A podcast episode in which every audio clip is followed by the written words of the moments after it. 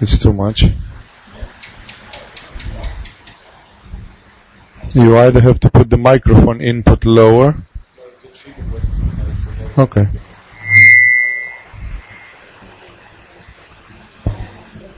Okay, so now you can all go back because the microphone works.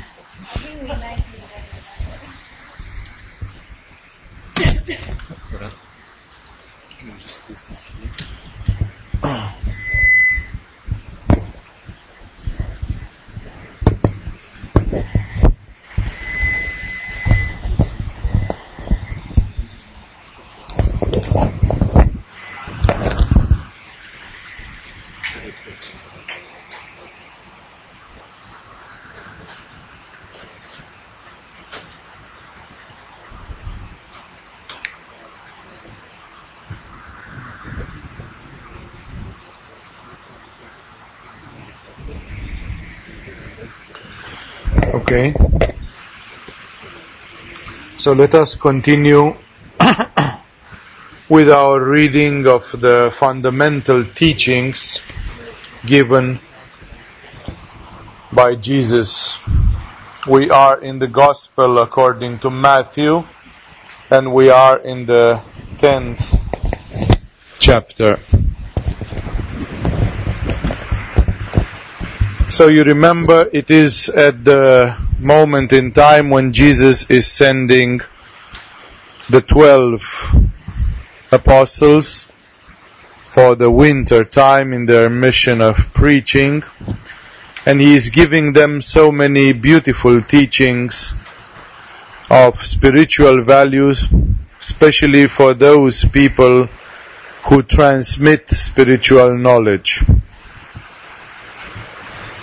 And I think the last paragraphs which we read last time when we met and spoke about these things were the number 32 and 33 where he says, Whoever acknowledges me before men, I will also acknowledge him before my Father in heaven.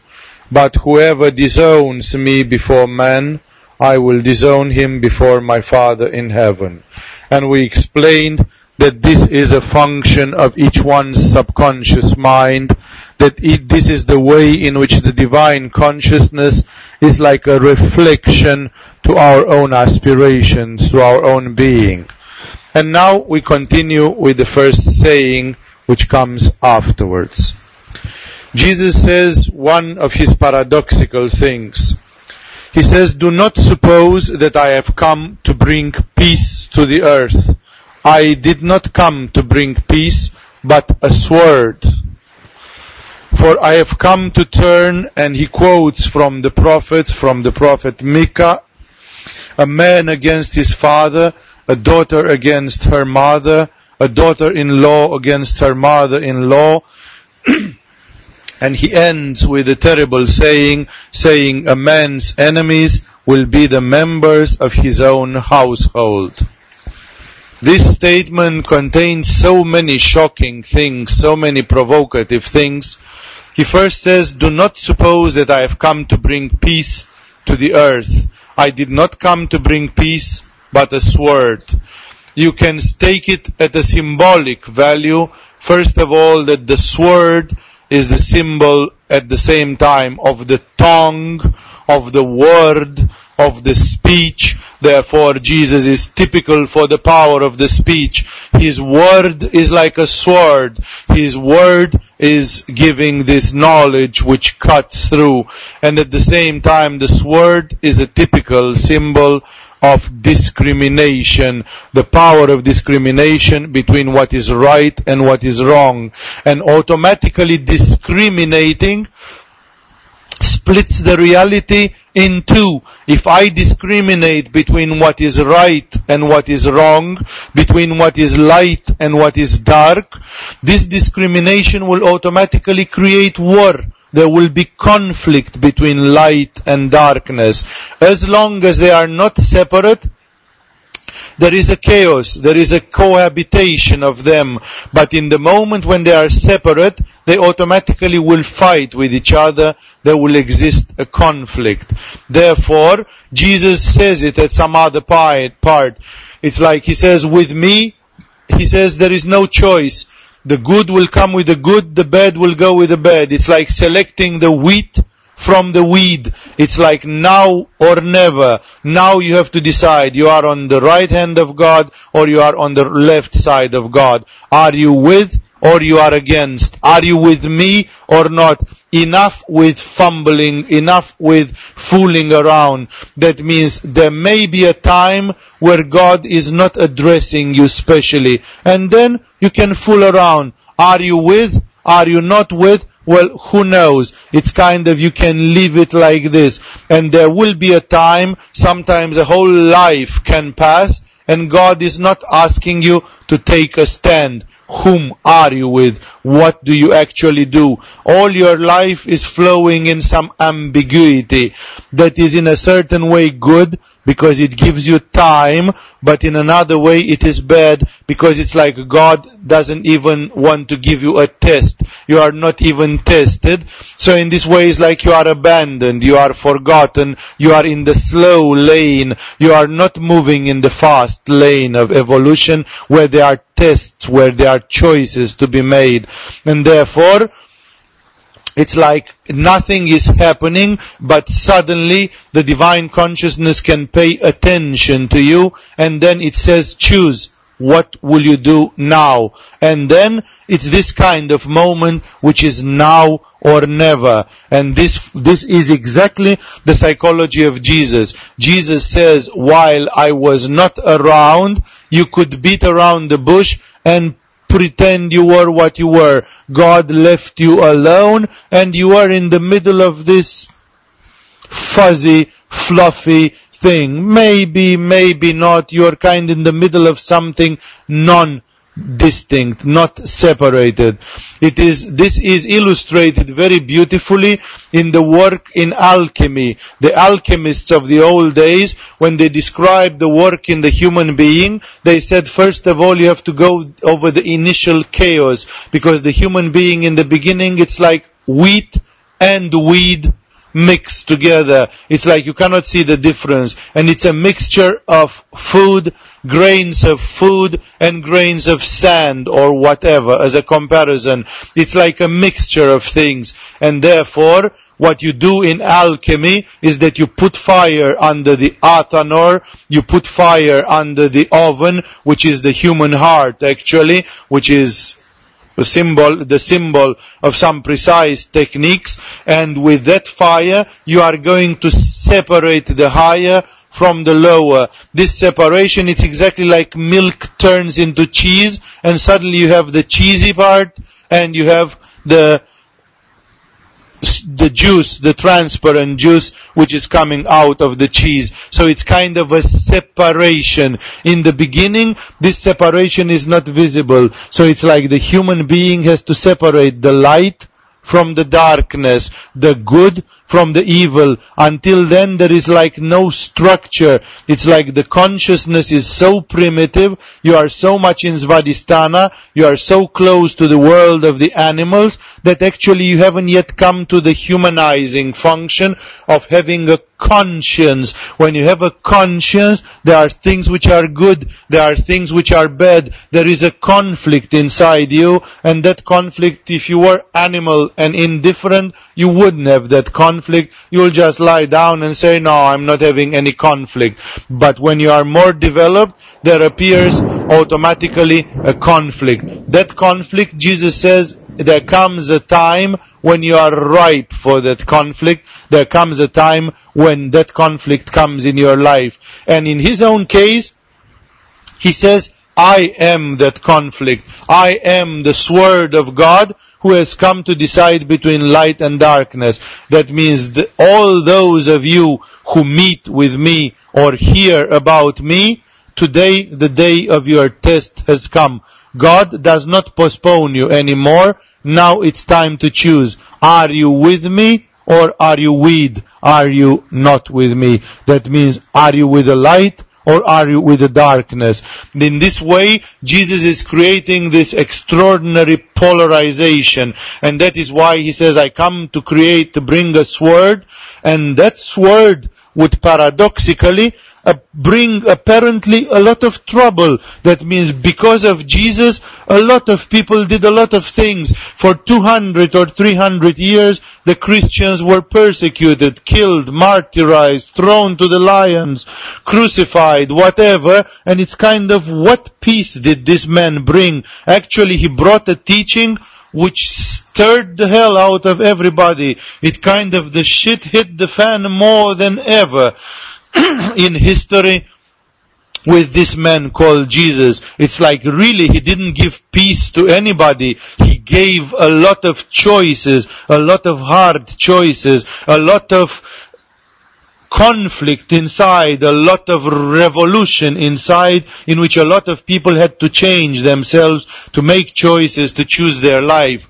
That is why remember that this is a wrong interpretation. Some modern people, modern people, and I mean especially since the time of politicians have started pretending that they are Christians, uh, especially since the time of Renaissance and so on, where Christianity has become in, especially in the Western world, it has become just a ridiculousness and a social formality, uh, especially in this kind of environment, then uh, many people have started replacing the original message of Jesus, which is raw, dangerous, tantalizing, which is really a message of being wild, wild for God. He, they started replacing it with something more civilized. They started watering it down, making it diluted, so it should be something social. Oh, what you do when you are a Christian, yeah, you go every Sunday to the church and you are a good citizen and you do some charity and you do a little bit of social work uh, and you would be, you know, like the perfect British old lady attending her church and doing some social charity or whatever. That, according to Jesus, is death. That is not peace. Jesus does not speak about that peace. And that is used by politicians, was used, and it became one of the key tenets of the manipulators. That means the manipulators started using this thing like first I am screwing you big time. I'm making some stupid rules which are demonic and ugly. And then as soon as you start moving and getting agitated and saying, whoa, this is not what Jesus said, we can't have this, then the rulers say, peace, peace, peace, may peace be on earth. It's like peace when they screwed you, when it is the way they want it, then let it be peace then war is not good at all. This is the kind of manipulator thing because the history shows something else. Not only that Krishna and uh, even the Prophet Muhammad, they go into this warlike uh, feeling and they say when the truth is being threatened, one should stand up. Take it like this. Did Gandhi create peace? Yes, in a way, he created peace because he promoted a non-violent, conscious but nevertheless, Gandhi created a hell of a lot of conflict. Without Gandhi, things wouldn't have gone as intense as they have gone. It was Gandhi who whipped people's feelings up and he said this country must be free, that we cannot have a hundred thousand British running 300 million Hindus. We have a tradition, we have a past, we are a spiritual nation. There took a lot of whipping of the farmers' feelings to get them wired up to a level where they started saying, well, uh, yes, actually this man is right, yeah, we can't continue like this. Because people, many of them, they live like sleeping animals. If they if you give them food and quietness, they would just stay and not come out.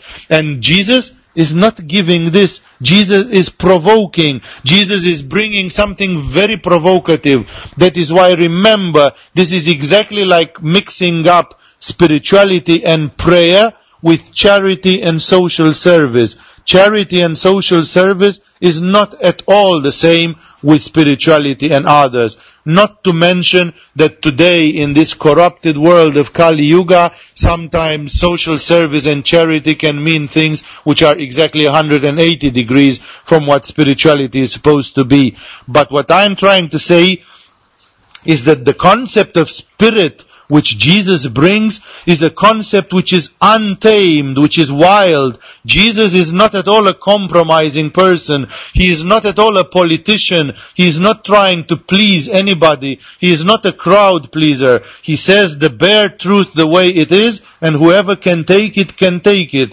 Things are straight like this, and that is why, uh, in this way, Jesus says, I did not come to bring peace on earth, and the following centuries have showed it. Even 1300 years after Jesus, people were still fighting and are still fighting religious wars in the name of Jesus. The Protestants, the Catholics, the God knows who, so many sects, so many splittings, so many things, they are just in the name of the same Jesus. Did Jesus bring peace? Did Jesus did not bring peace to the Romans and to the Greeks in the old times who were fighting with their own emperors and they were persecuted and crucified. This was hardly a peace. It was like whipping them off up to an incredible choice to give your life for Jesus. That's hardly peace. And yet, yes, Jesus brought them peace. Jesus brought them the peace of samadhi, the peace of yoga.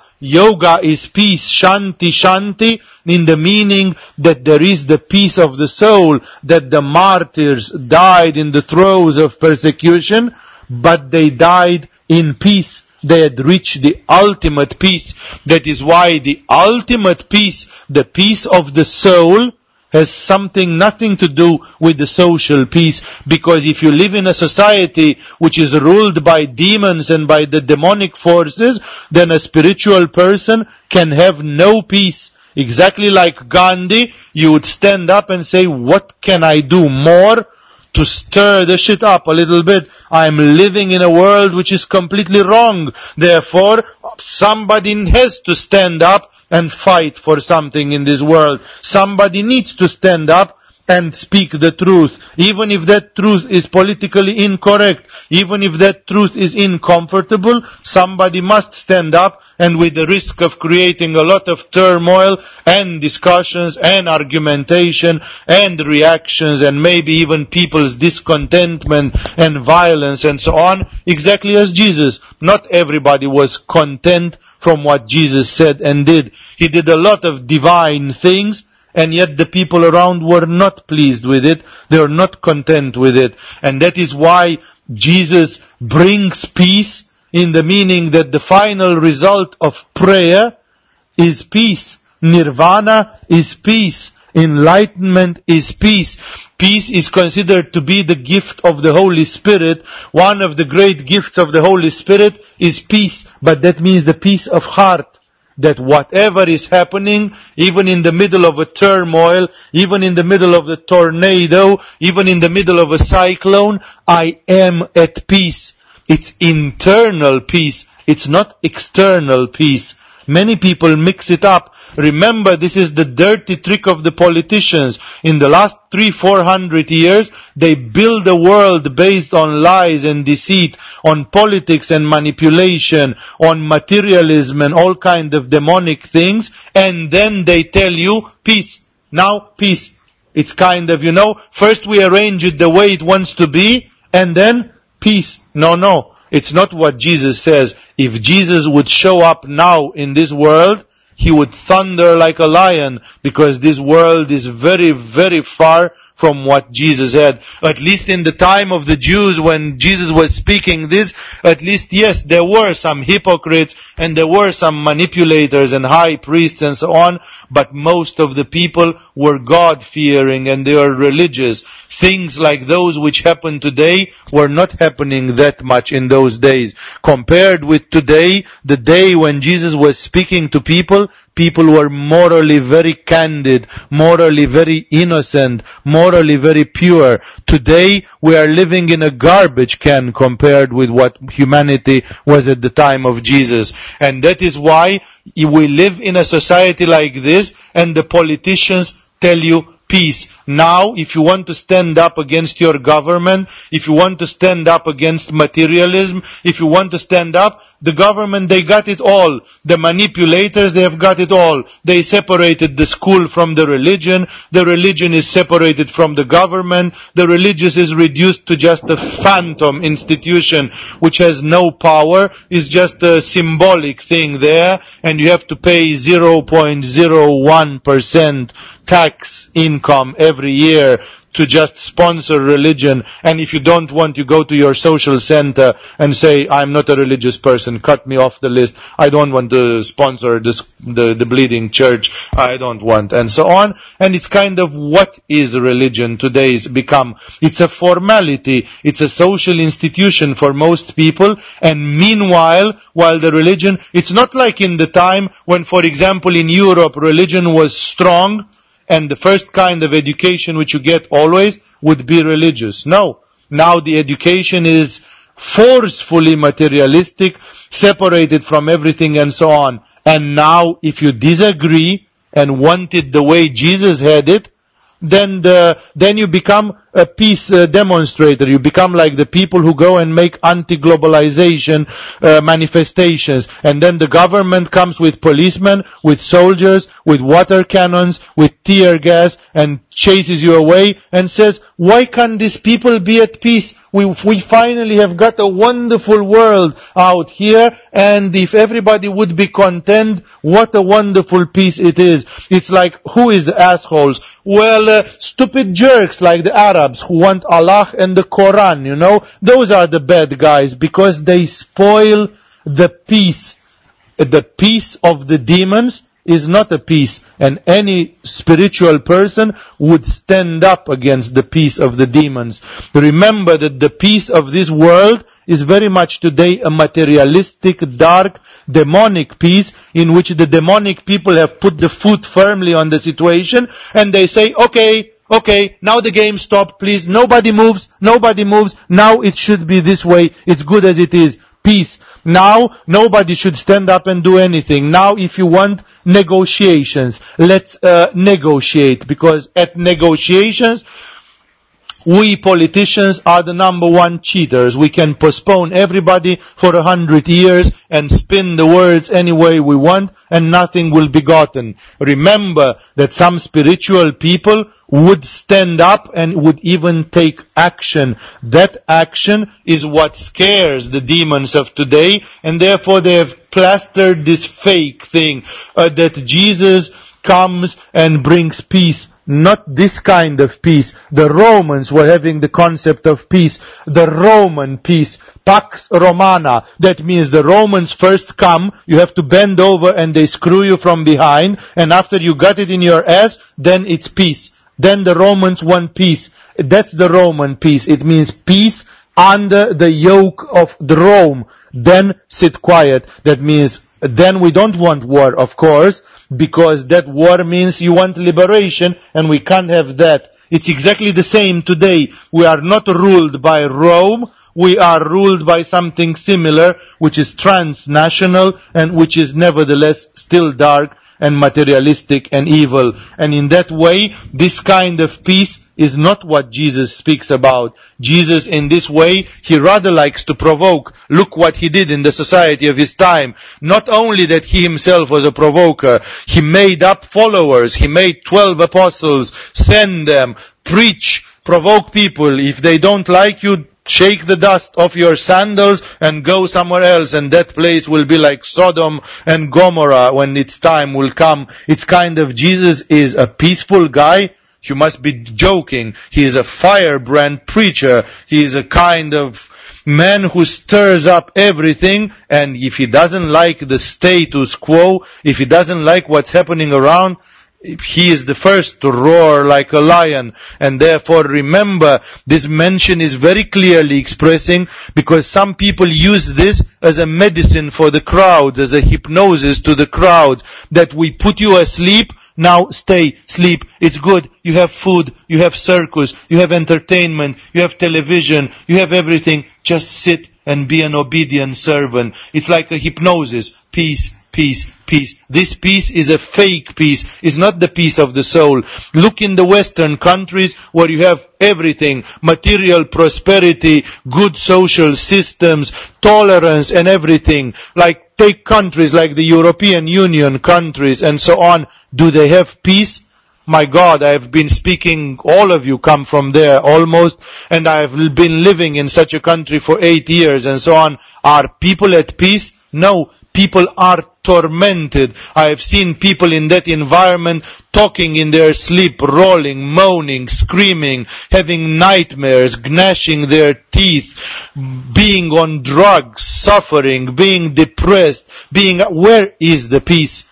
The actual peace is the peace of the heart. That's the peace of Jesus. When you are like Gandhi and you say, even if they kill me, they cannot take the paradise away from me because I have reached, I am doing the right thing. The peace is not this external peace where you sit like a sheep and allow the forces to be to just abuse you in all kind of ways. This peace, definitely think of Jesus. Think of how wild Jesus is. A man like Jesus would never accept the status quo when this status quo is wrong, when it is demonic, when it is dark, when it is materialistic. That is why he obviously speaks about a different peace and he makes it concrete and he quotes he says, For I have come to turn a man against his father, a daughter against her mother, a daughter-in-law against her mother-in-law, and he concludes, a man's enemies will be the members of his own household.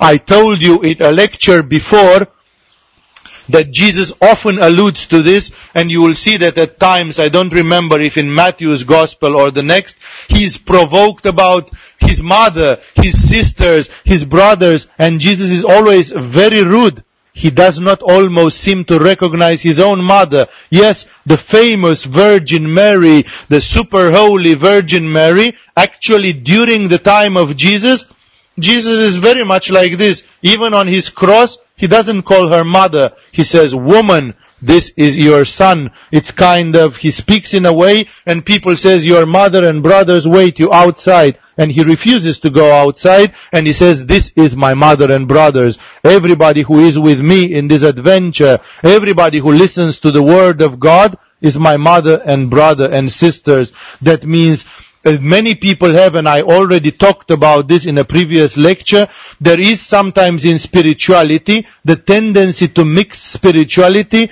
with a subtle egoism which comes from your love for family, clan, tribe, city, country, a kind of wolf pack egoism, that this is for our clan, this belongs only to our family, doesn't it? This is the secret of our family. Imagine if Christianity would have been like this, then a few egoistic families would have transmitted the secret Christian knowledge from father to son, just like the Chinese would do or whatever with martial arts and so on. Jesus, as well as Buddha and as well as the great spirits of the East, is completely adamant on this. This has nothing to do with family, quite the contrary. Experience shows, and I must admit I have verified this almost in a lifetime of yoga, experience shows that in spirituality, your own family very seldom mocks along. Your own family is usually your biggest obstacle. Your own family are exactly your test, your stumbling stone, your, your trying place. Uh, everybody understands you, your family sabotages you. Everybody is with you, your father, your mother, your sister, your whatever, they are the worst of them all. And because they are so close to you, they can actually get to you and harm you much more than some other Tom, Dick and Harry which are outside of you. That is why this is paradoxical. Jesus then comes much stronger on it and you are going to see how tough he becomes. But remember that in spirituality, often sometimes the spirituality, the real spirituality cannot be transmitted in the family. That means even Ramana Maharishi, who was such a great yogi, did Ramana Maharishi actually convince his, his own mother that he was a spiritual being, even when he was old and his mother was very old and he was a great master and his mother was still treating him contemptuously. Did Ramakrishna convince his mother that he was holy? No. The mother of Ramakrishna thought that Ramakrishna was demented and crazy and at one point suggested to his relatives to take him to the red light district in Calcutta and give him a hooker because the boy needed to ejaculate to cool down. That's why he was so co- so crazy, so religious, so mystic because he was full of cum and he just needed some release and then he would be a good boy again or whatever.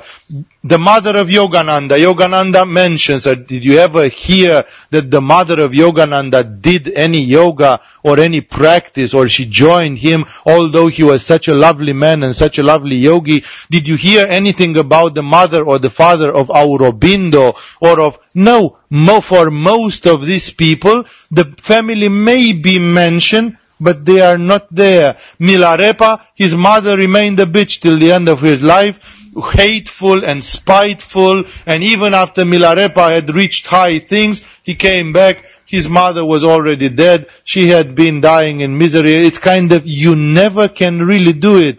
It's, if you look at the real spirituality, you will see that it almost never runs in a family. Like every rule, there is no absolute rule in mankind, and this one also has some exceptions. But those exceptions strengthen the rule. In 99% of the cases, spirituality has nothing to do with family, and actually quite the contrary. So any one of you has some crazy dream to convert your mom and dad and sister to yoga, I would say give it a try so you don't stay with a guilty feeling that you didn't try. And if it works quickly, it works. Like we have even here examples of people who are brothers, sister, relatives or whatever, and they came together to spirituality. If it works, it works. And with the ones with which it doesn't work, it will never work. Remember, if people like Ramana Maharishi or Ramakrishna or Jesus could not convince their mothers or fathers or whoever that they were good enough, like Buddha, for example, and others, you name them, then who will? It's a utopia. Remember that the family symbolizes for most people the security on Muladhara and Svadhisthana. It's a very low chakra security. That's why we all the time in the low chakras dream of the family, of the nest, of the mother, the father, the things like this. And because of this, actually many yogis have actually asked that you should break loose from this, you should live your life heroically, freely, that you should live your life, you should break loose from this warm, lukewarm nest where you have a fake feeling of security. Because your family is just a fake feeling of security. And it appears that the karmic laws are such that actually your family is put there to test you. It's like when a Milarepa incarnates, he is asked by his karma to incarnate in a place where his mother, father, sister, whoever will be like challenges to him. The ridiculous thing is that people like Milarepa and like Ramana Maharishi and like Jesus, they save their parents in the end by a process which is alchemic, mysterious. They reach to a point where their own parents can reach enlightenment in an almost artificial way by being swept into it without really knowing what the heck did I do to deserve this, to reach to this. It's like what did the mother of Ramakrishna do or the mother of Milarepa do or whatever to reach something spiritual. And yet it says that they reached, although while they lived, they were a pain in the neck. They were simply people who were sabotaging poor Ramakrishna and Milarepa and whoever was there. That is why most tough spiritual practitioners, they usually choose to do their spirituality away from their family. They run into another country, they stay into some other environment, they know that the family is one of the most delusive places for practicing spirituality, and this lukewarm security of the family is one of the greatest tricks the nature pulls on you because it gives you the the phony feeling that uh, you are secure and it is okay. No, this is something which is meant to dull your senses and in that moment things are not going okay. Remember what Jesus says that when he says this, a man's enemies will be the members of his own household. Such a statement must be meditated. Again, I've seen examples. I know a family in which the father did yoga, he brought his son to yoga, he brought his second son to yoga, and even the wife started doing yoga after a while. So basically you have a family in which four people or four of them do yoga. It's true, not all four equally intensely, because spirits are different. Some people are spiritually evolved and keen on evolution, and some people are more in the beginning. But still, I have seen such examples, and I have more examples, but they are like one in a hundred. The 99 out of a hundred are exactly the opposite, in which the family is more of a problem. I have encountered this phenomenon, I have seen it into my friends, I have seen it into those close to me. In the last 25 years, I have seen it all over the place. In 99 cases out of 100, the family is more like a test for the spiritual practitioner rather than being any support or anything deep in the spiritual practice. But funny enough, one spiritual practice can backfire positively on the family, although as you could say in a ridiculous way, in an egoistic way, although there are pains in the butt and they actually don't deserve it. It's like uh, the mother of Milarepa didn't really seem to do anything meritory and nevertheless she got the gift of spirituality through the efforts of Milarepa and uh, so on and so on. And that is why I will not insist on this. I hope I made the idea very clear. That is why coming after peace, after the story with the peace, this story of Jesus is also pretty disturbing. Remember, therefore, that spirituality is not a family business. Not at all. Quite the contrary. And then he goes further and he becomes really rough. He says, anyone who loves his father or mother more than me, when he says me, then he here, he speaks like God already. That means he doesn't say me like uh, Tom, Dick and Harry, like a person. You don't even know how Jesus looked physically. We have only icons. So he doesn't say to love me as to love me as a person. He says to love me as to love me as an idea, what I represent, the principle that I am. To love me, it means to be crazy for God. To love me means to love the idea of spirituality. And therefore he says, whoever, anyone who loves their father or mother more than me is not worthy of me.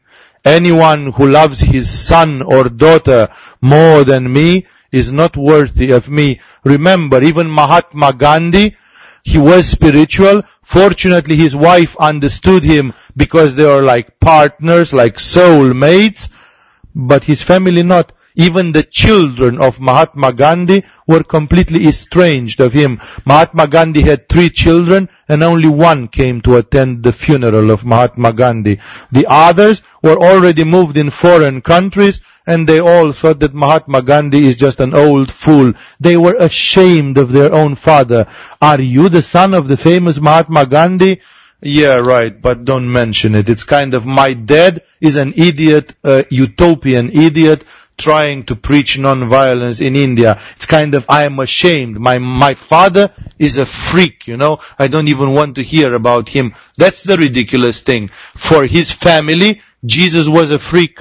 Buddha was a freak. Milarepa was a freak. They are dubious oddities, all these people. The family doesn't like them. And that is why, yes, Mahatma Gandhi actually he had to give away his children just like Shivananda did, abandon this, to go onto his mission from God. So Jesus is so right, although this is an ultimate form of detachment. This indeed is detachment. That means when you can break with this, then indeed you love God. It's kind of you will never get it cheap. If it would be so very easy, everybody would be enlightened. You really need to look to go into this deeply. That is why perhaps it's a law of the universe which makes that indeed spirituality and uh, understanding should not be in your family so that you have to choose, do I stay with my family and stay in Muladhara Svadhisthana, in my low soap bubble, in my low lukewarm security little pool, or I open my wings and fly freely and boldly and roar like a lion and am an independent spirit. Therefore, this kind of thing is almost like a test, is almost like God is a bit sadistically putting you first to love because you will get to love them, your mother and father, unless they are monstrous. You will get to love your mother and father, and then actually God is asking you to love God more than your mother and father. Give up like that young man who earlier Jesus said, don't even stay to the funeral of your dead. Let the dead bury their dead. You come with me. It's kind of how much you have to love God to be able to quit the funeral of your own father and to go with this hippie that is called Jesus. This kind of understanding is very rough and it shows the full aspiration. Only a man like Buddha who is ready to run in the jungle. Only a man like Milarepa who is desperate to save his soul. Only a man like Shivananda in the throes of a mystical crisis. Only a man like Yogananda who searches for God. Only a woman like Laleshvari who is crazy and naked. Only a woman like Ma Anandamayi who is possessed by the love of God. Or a woman like Mirabai who is possessed by her love for Krishna will dare to live everything. Mother, father, husband, child, everything just to throw themselves into the ultimate love of God. Here, Jesus is kind of showing black and white. It's like I came to separate the weed from the wheat. It's kind of, are you with me or not? How far would you go? And therefore, this is indeed so tough. And anyone so he said, son or daughter is not worthy of me. And now comes a real beautiful one. And anyone who does not take his cross and follow me is not worthy of me. I personally have a doubt if Jesus used actually the word cross because for himself the cross was not something very familiar for the Jews in that time and he himself had not been crucified yet, so the symbol had not appeared as such. So I have the suspicion that to take one's cross is a kind of a Greek language later addition when the Gospels were translated in Greek or written in Greek, and it is like a kind of a later Christian turning. It's a manner of speech, so to speak. That is why you should interpret this with the cross to take what means to take your cross. To, what, what did Jesus do when he took his cross? He sacrificed himself for the mankind. Therefore, to take your cross means to do what Mahatma Gandhi did. You can say that Mahatma Gandhi took the cross on his shoulders and walked heroically for all his life. In the same way, Jesus says, anyone who does not take his cross and follow me is not worthy of me. That means, you remember, nobody lights a candle, he said earlier, and puts it under a pot. When the light is on, it shines and people can see it. That means when you want to give, you will give. You will give yourself to the mankind. You will give yourself to God.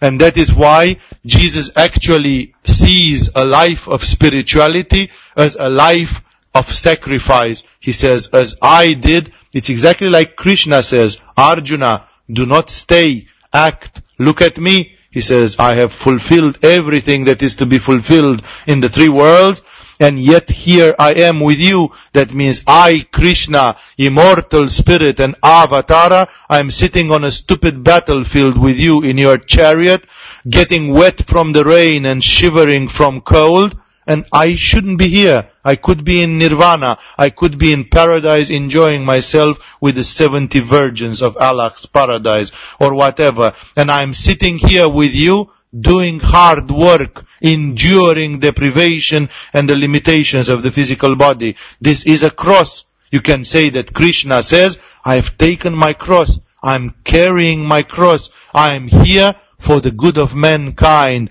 I am here for the well-being of this universe. It's compassion. That is why here Jesus is automatically describing a life of compassion. Whoever does not take his cross and follow me is not worthy of me. That means a spiritual life is never passive. How do you take your cross?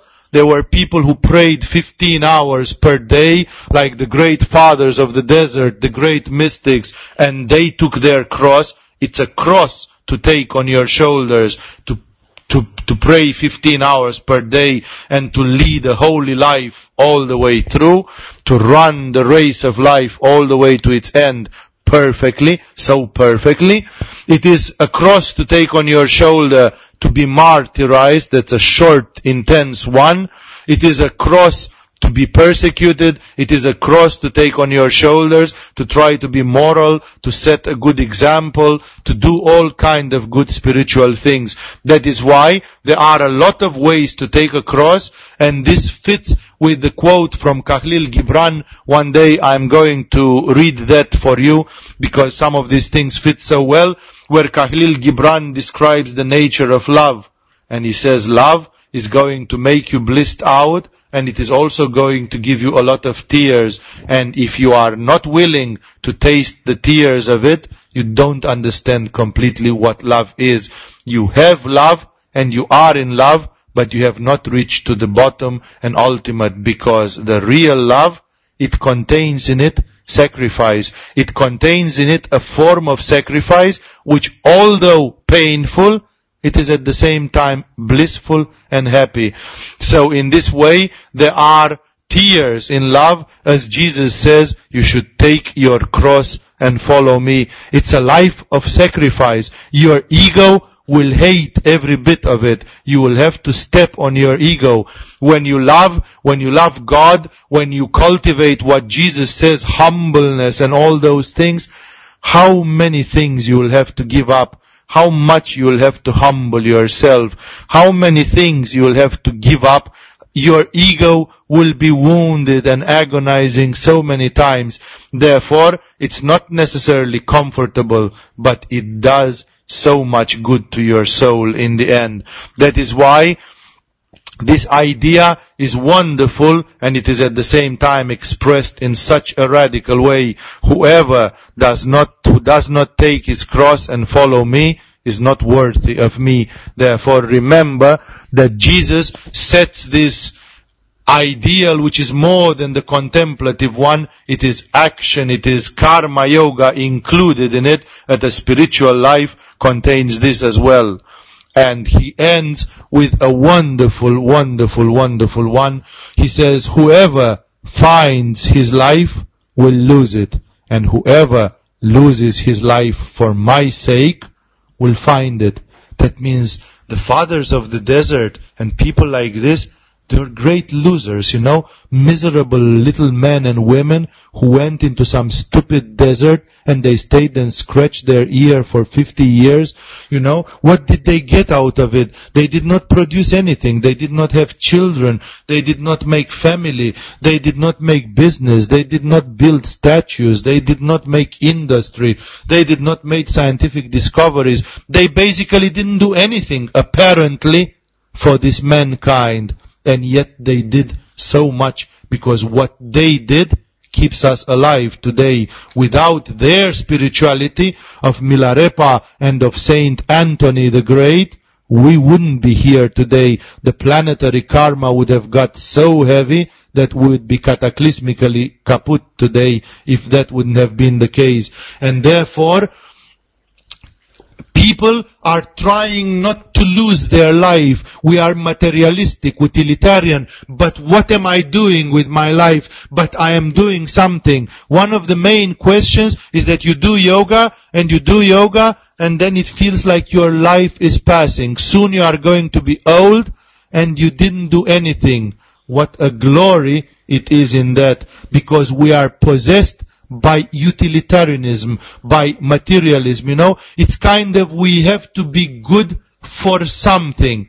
But what are we? A factory? What are we? Some racehorse to be exploited? We are not built to give productivity, to give efficiency. This is a capitalist industrialist way of judging life. That if you lived through life and you didn't do anything, remember there were people from the standpoint of today, I have met so often this opinion, the manipuristic, industrialistic, uh, goal-oriented, gopher type of person, they always say, yeah, you're right, monks and nuns, uh, what a bunch of losers, man, what a bunch of fiascos, you know, they just go and do nothing. Remember, there is a supreme beauty in doing nothing. Somebody is going to ask you, what will you make out of your life? And the answer is, I'm just going to waste it. I'm going to do nothing. Soon I'm going to be dead and that's the only thing which is sure in my life. Nice, nothing I'm going to do. My life is nothing. Jesus says, whoever loses his life for my sake will find it. And those who think they found it, they will lose it. That is the great truth. It's a fundamental, it's upside down. It's completely upside down from what the world believes. The world believes that if you build the Eiffel Tower and discovered penicillin or the theory of relativity, and if people remember you and you are in the history books, you will be something. The history books will be burned and the Eiffel Tower will be going into dust and even the pyramids will one day turn into rubble. And exactly as none of us remembers who built the Sphinx of Egypt and who did what in those days, and all the books and the memories of those, those times are lost in the sand of time, exactly in the same way, all this glory of civilization that Benjamin Franklin said and uh, George Fleming did and Albert Einstein did, they are shadows and dust. They are nothing. None of this survives. It's only Fata Morgana. This is Maya. The world is giving you the impression that all these things are relevant and they matter. But then you will find out with stupefaction that in the world, in the eyes of God, they don't matter at all. They are shadows and dust and nothing more than that. And that is why, remember, the way to find your life is to do what Rama, what Milarepa and Ramakrishna did. What was Ramakrishna? A loser, right? A young crazy boy doing Kali meditations, meeting with a guru, doing this, being flipped, everybody thinking he's crazy, being completely hysteric in his behavior, teaching a little bit here and there, and then getting a cancer and kicking the bucket. What's the big deal? A man like Jesus, he says, I don't even have a house to, to lay my head down. I am a total vagabond. I am not of this world. And yet, he changed history. Remember, this comes in the spiritual life. I can tell it to you as a man who has been for a number of years in the spiritual life. At some point, your utilitarian brain, which is a materialistic, egoistic thing in which you think like an industrialist, is going to ask you this stupid question and torture you with it. What are you making with your life? You didn't do anything. Shouldn't you do something useful? No. People are not defined by what they do. People are defined by what they are. It's not activity which defines us. It's the existence. We are what we are. If I am a Buddha, I am a Buddha even if I don't do anything in my life. I don't need to do anything in my life or with my life. This is an illusion that somebody needs to do anything. This is a rajas. We are possessed by the spirit of activity. Let's do something because then we mean something. We think that we become meaningful if we do something. No. Even if you stay, that is why Jesus says, whoever finds his life will lose it, and whoever loses his life for my sake, he makes it very clear, right? Will find it. Remember that this will come sooner or later. I have seen people who did some spirituality and because they are not deep enough in their hearts, because this is something from the heart indeed, then suddenly they said, well, I don't know really if I can reach samadhi soon enough. This thing is procrastinating a little bit, so I think I'm going to do something useful. That is the biggest trap remember that there are people out there in the desert, the fathers of the desert and other mystics who felt the same thing. They were going and spending five years in a hut in the desert, and then the devil came and whispered to their ear, Shouldn't you do something with your life? Shouldn't you make yourself useful? And they started forth to do something. And then fortunately, some old man, some old confessor with experience saw them and said, where are you going, brother? And then they said, uh, I, I'm having a project to do. And then the old man said, you know what? Get back into your cell, you know? Turn back right now. It's kind of, I can see the devil is whispering to your ear to just, you've, you've got a chili in your ass and you are going out there to lose yourself in the matrix again, you know? Be clever. This is not important that you are, whoever loses his life wins it. That's the fundamental truth. You have to be ready to screw this life completely, to give it to God and to say, you know what, in this life I will be a complete loser. I will not get anything. I am ready to give everything. I will not discover the insulin and I will not mm, give the cure for AIDS and I will not discover the theory of relativity and I will not even build an ashram or do anything. I am ready to be nothing, to be a vagabond. I am nothing, I come from nothing, I go into nothing, I am ready to give it all to God. This is coming from the heart. Only the heart can give you such a wisdom to understand this and to accept it. It's a humbleness. It's a kind of, you have to cry for it. You have to shed tears for it because it hurts. I remember once I was talking with a girl who was very intense and powerful in her spiritual practice and she said at some point I really got hot in my yoga and at some point I got kicked out of my job because of some things and, and then I suddenly found myself without a job sitting at home and I started practicing eight hours of yoga every day, ten hours of yoga every day.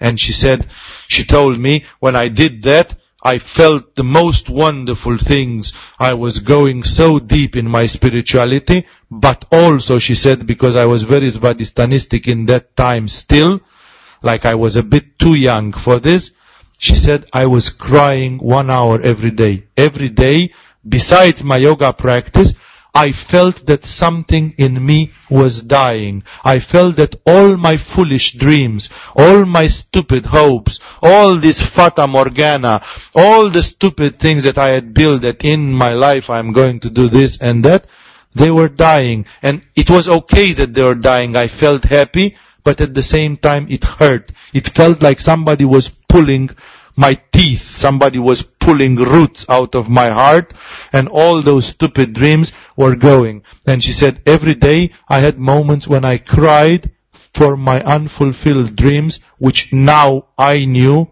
were never going to be fulfilled. They had just been silly dreams and now I was, I was waking up and I was realizing that all these silly dreams would never happen that now I have taken another path in my life and I was going to do something else.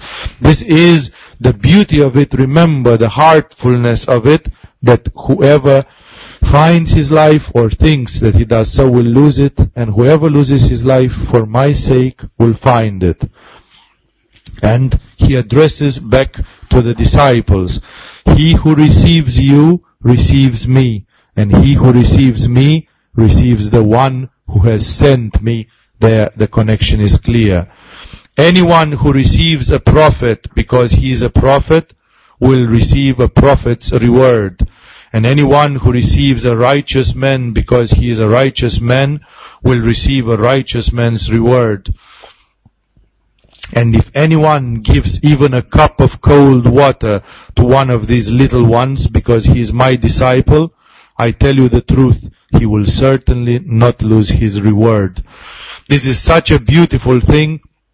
It echoes Tibetan and Indian teachings. The Tibetan teachings say, whoever, if you believe that your teacher is an enlightened being, you will receive the blessings of an enlightened being. If you believe that your teacher is an extraordinary person, you receive the, the blessing coming from an extraordinary person. And if you believe that the, your, pers- your teacher is just a common person, there will be almost no blessing. Therefore, it is your faith who does, and he says, exactly as the way receive you, because now I'm not sending you neither as righteous people, not as prophet. I'm sending you in my name, and I'm coming directly in the name of God. So whoever receives you like this, when I'm putting such a pressure, that means this is really difficult to swallow. And yes, I know I'm forcing people to make a brutal choice with or against, you know, decide whoever comes, whoever accepts you like this, his reward will be great. The story with the glass of water is so beautiful. If anyone gives even a cup of cold water to one of these little ones because he's my disciple, I tell you the truth, he will certainly not lose his reward.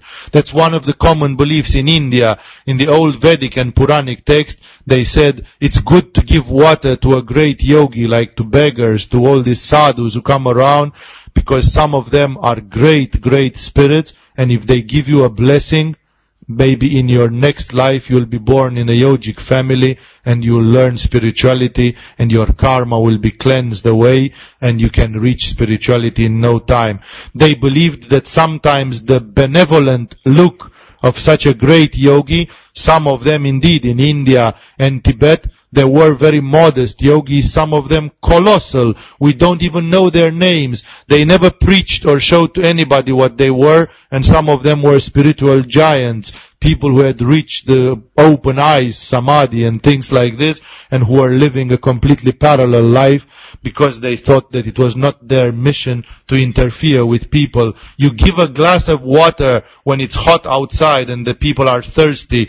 You give a glass of cold water to one like this, he may look at you with compassion and gratitude like, I am a giant and you are a small ant. And yet you as a small ant, you give me a glass of water out of the little which you have.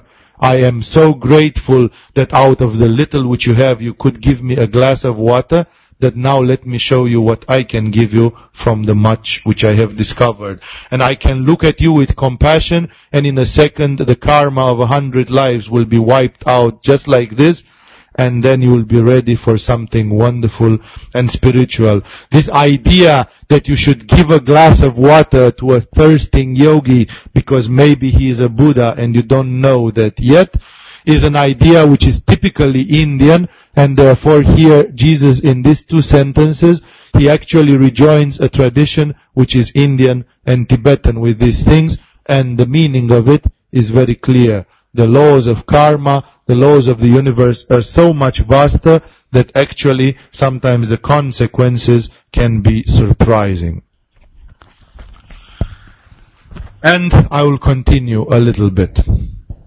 Then the story continues.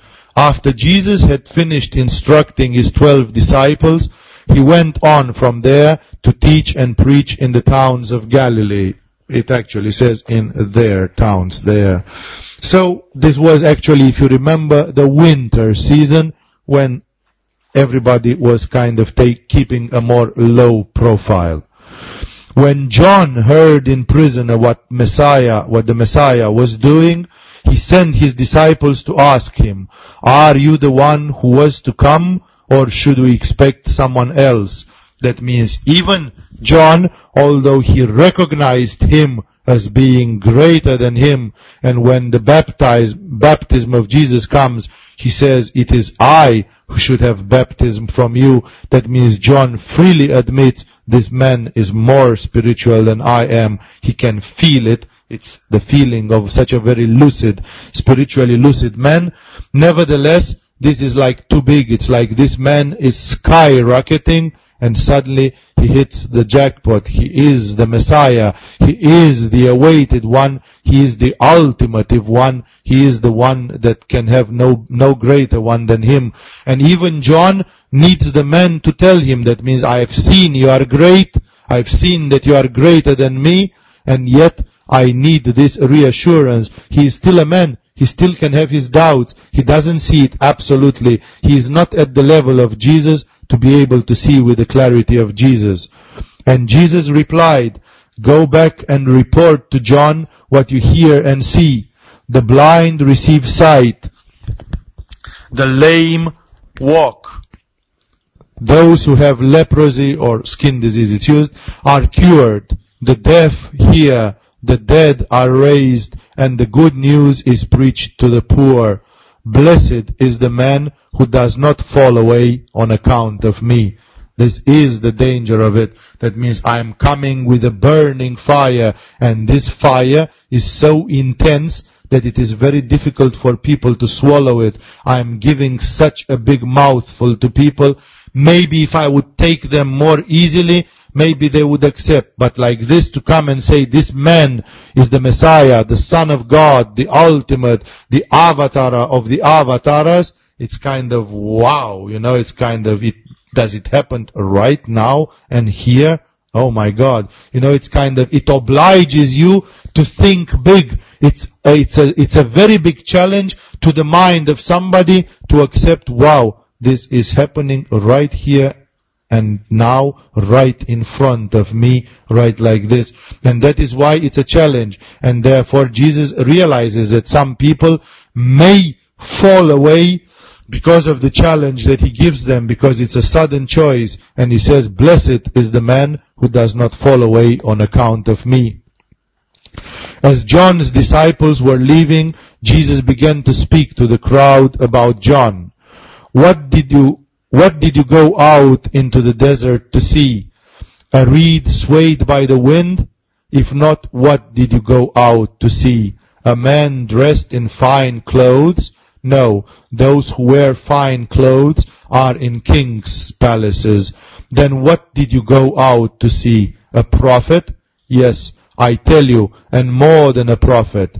This is the one about whom it is written in one of the prophets of the old days, Malachi or whatever, who says, I will send my messenger ahead of you who will prepare your way before you.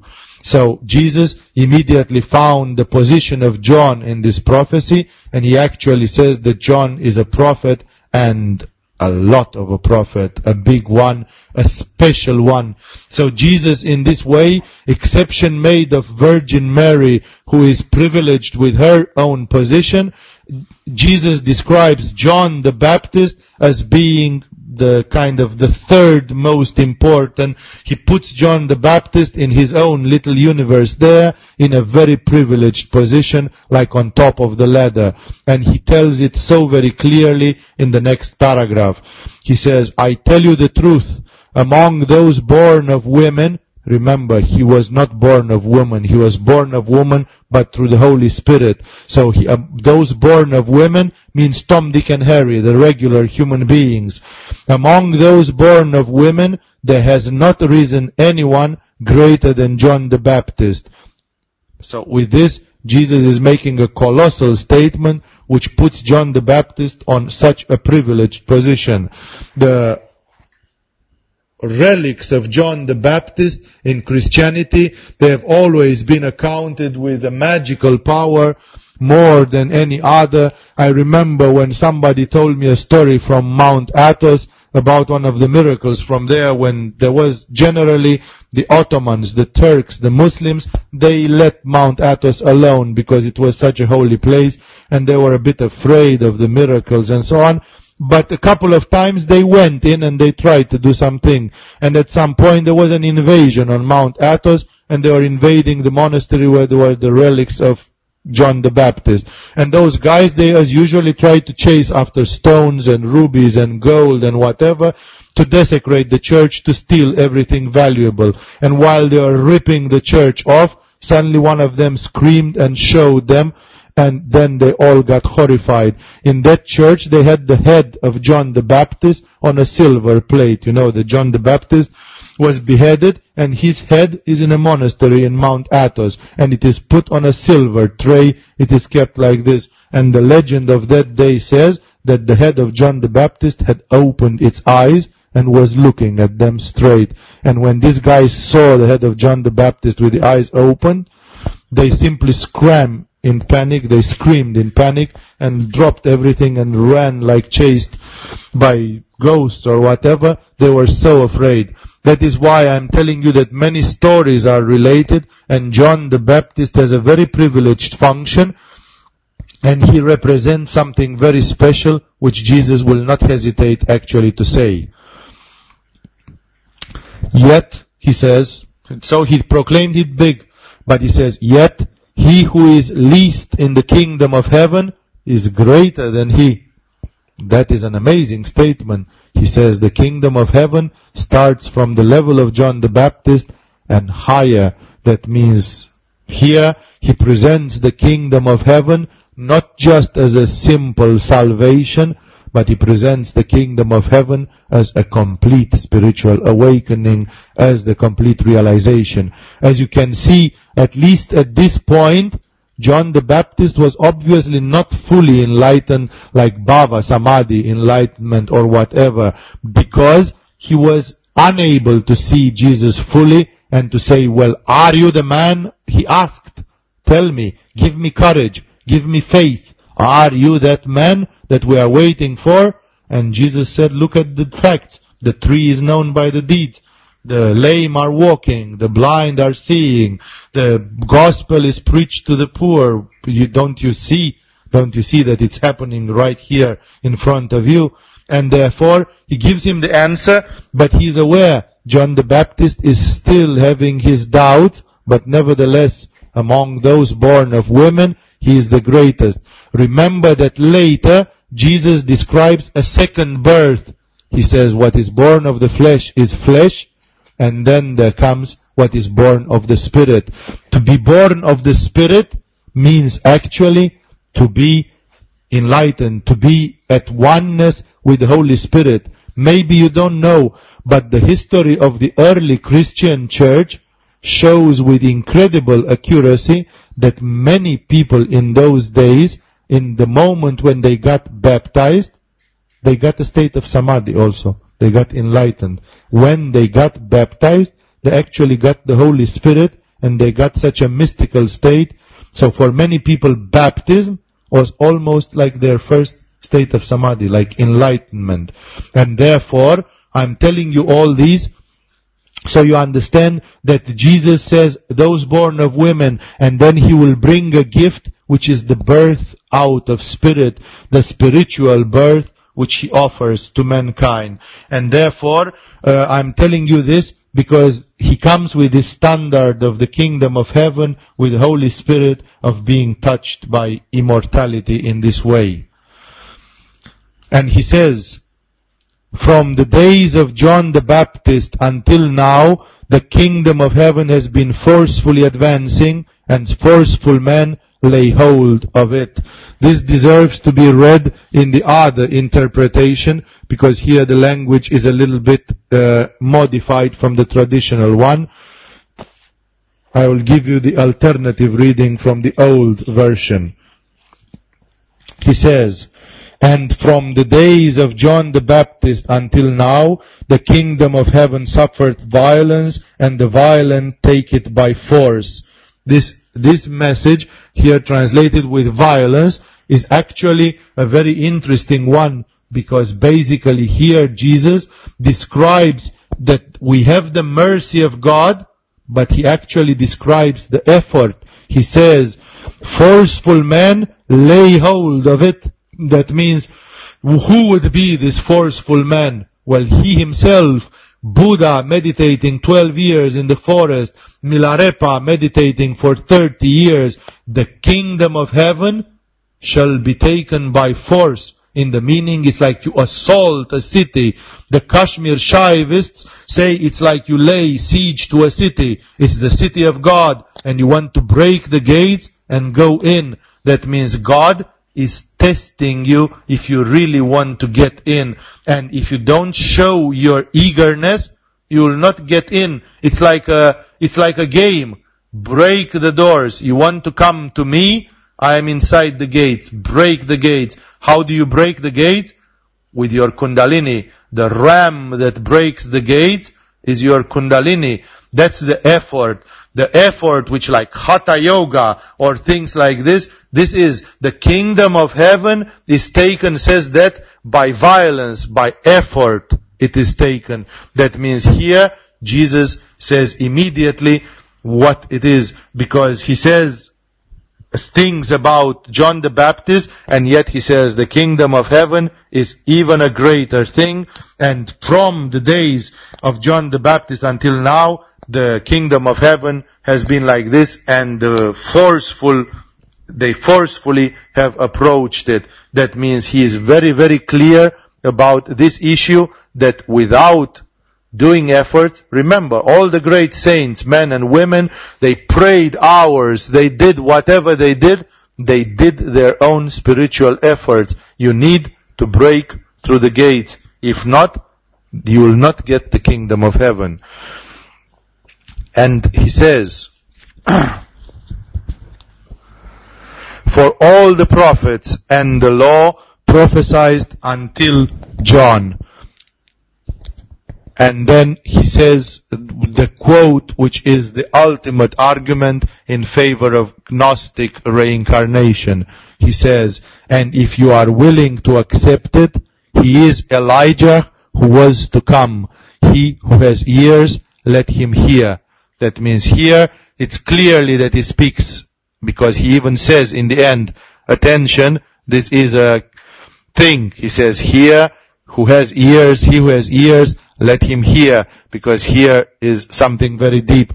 He says, if you are willing to accept it, he is Elijah who was to come, because the prophet Elijah has prophesied that he will come again, that he will rise from the dead and come again. And Jesus simply says, John the Baptist is Elijah. That means he simply doesn't make any comment about this. So basically he says, this is Elijah that was to come people could not recognize, but I am telling you that that is the truth.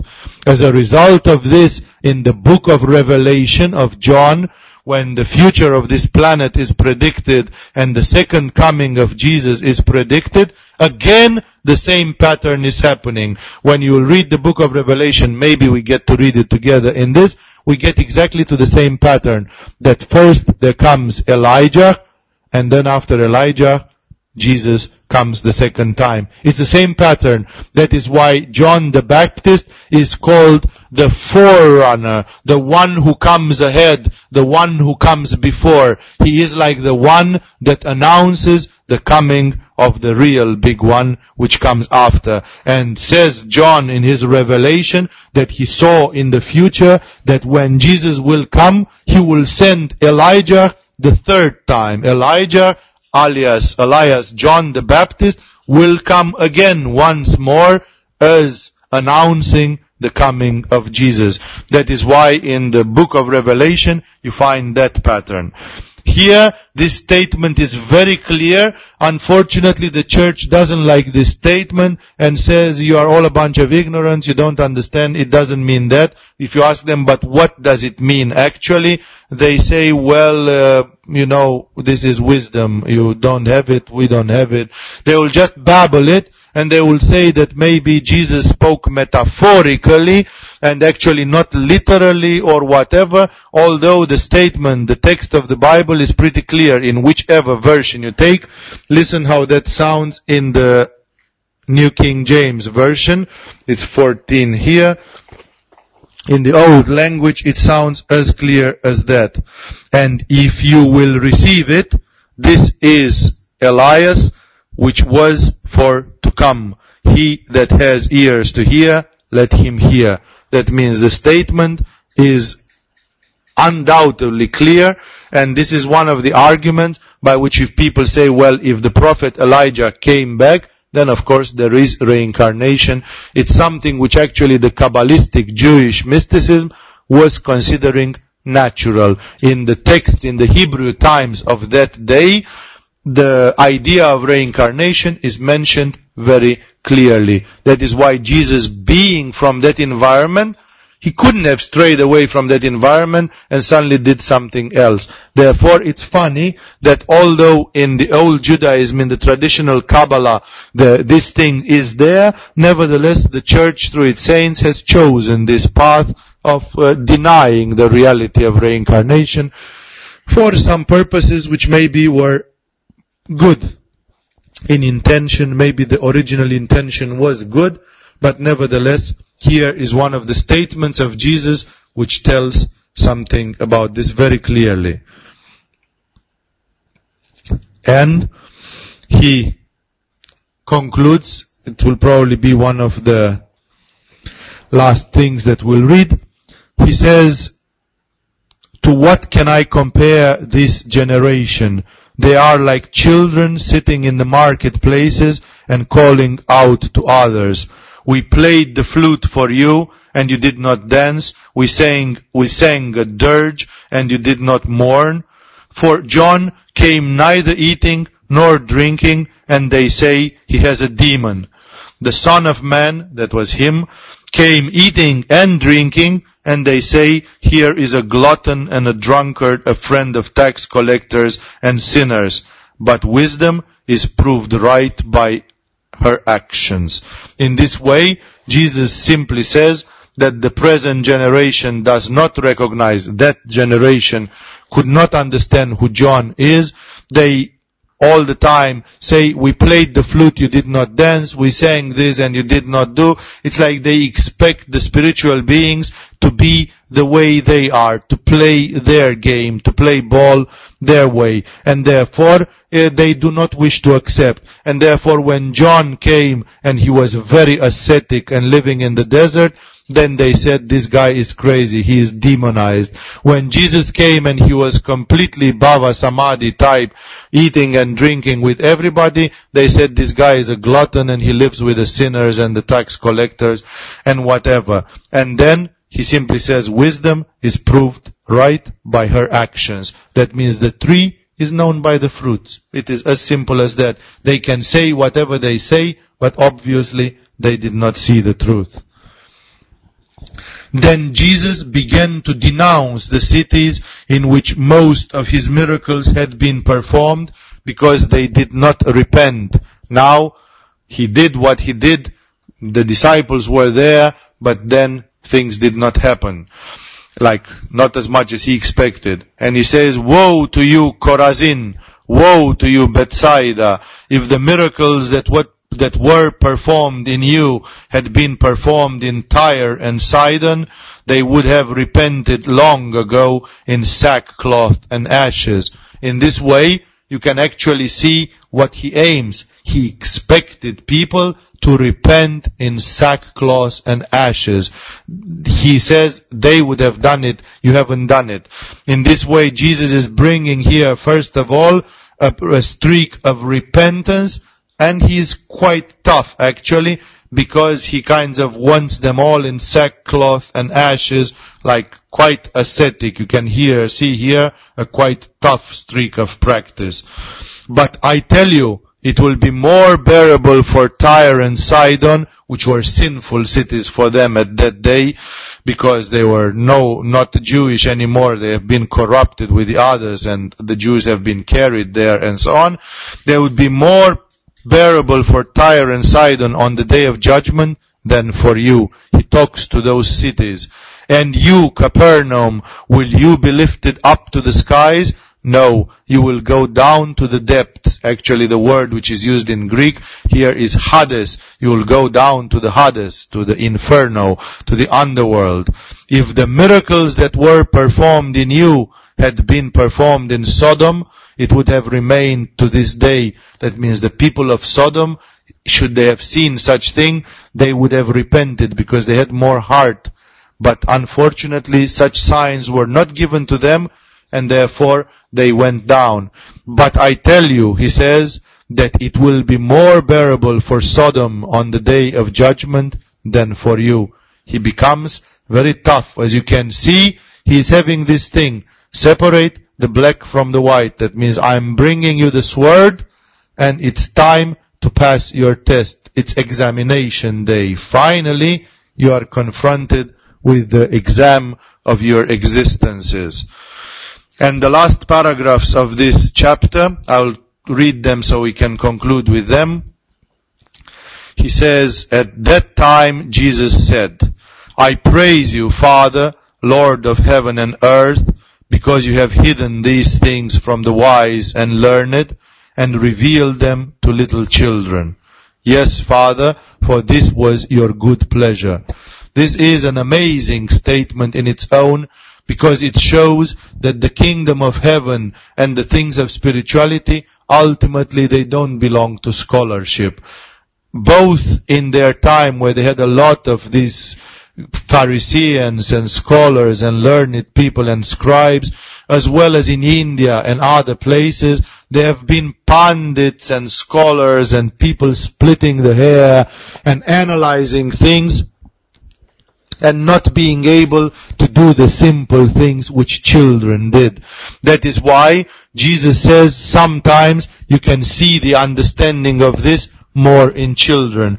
The way the children are, spontaneous, clean, pure, candid, asking questions without any fear, loving without any inhibition, giving a hug when they feel like giving a hug, and yes, in their simplicity, sometimes seeing the most incredible truths, just like this. In the same way, Jesus is saying those people, those children, are more close to the truth of God than the learned and the scholars who fill up their minds with a lot of things, but they lack this spontaneity of practice. In this way, Jesus is talking about a subconscious mind which should be more pure. It's more like children, not building so many engrams, not building so many patterns in your mind through education, family, society and all the others, but on the contrary, by meditation and others, washing them and being more like a child. It's not losing your lucidity or your intelligence, it's just losing all these patterns that condition us.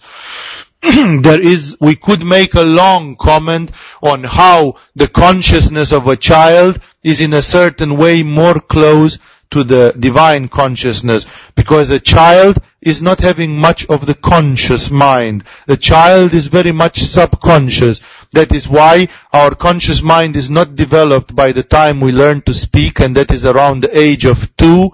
And that is why normal human beings, they can't even remember anything before the age of two. Because before the age of two, because you did not speak, you did not have a conscious mind. It is speech which is bringing aware consciousness.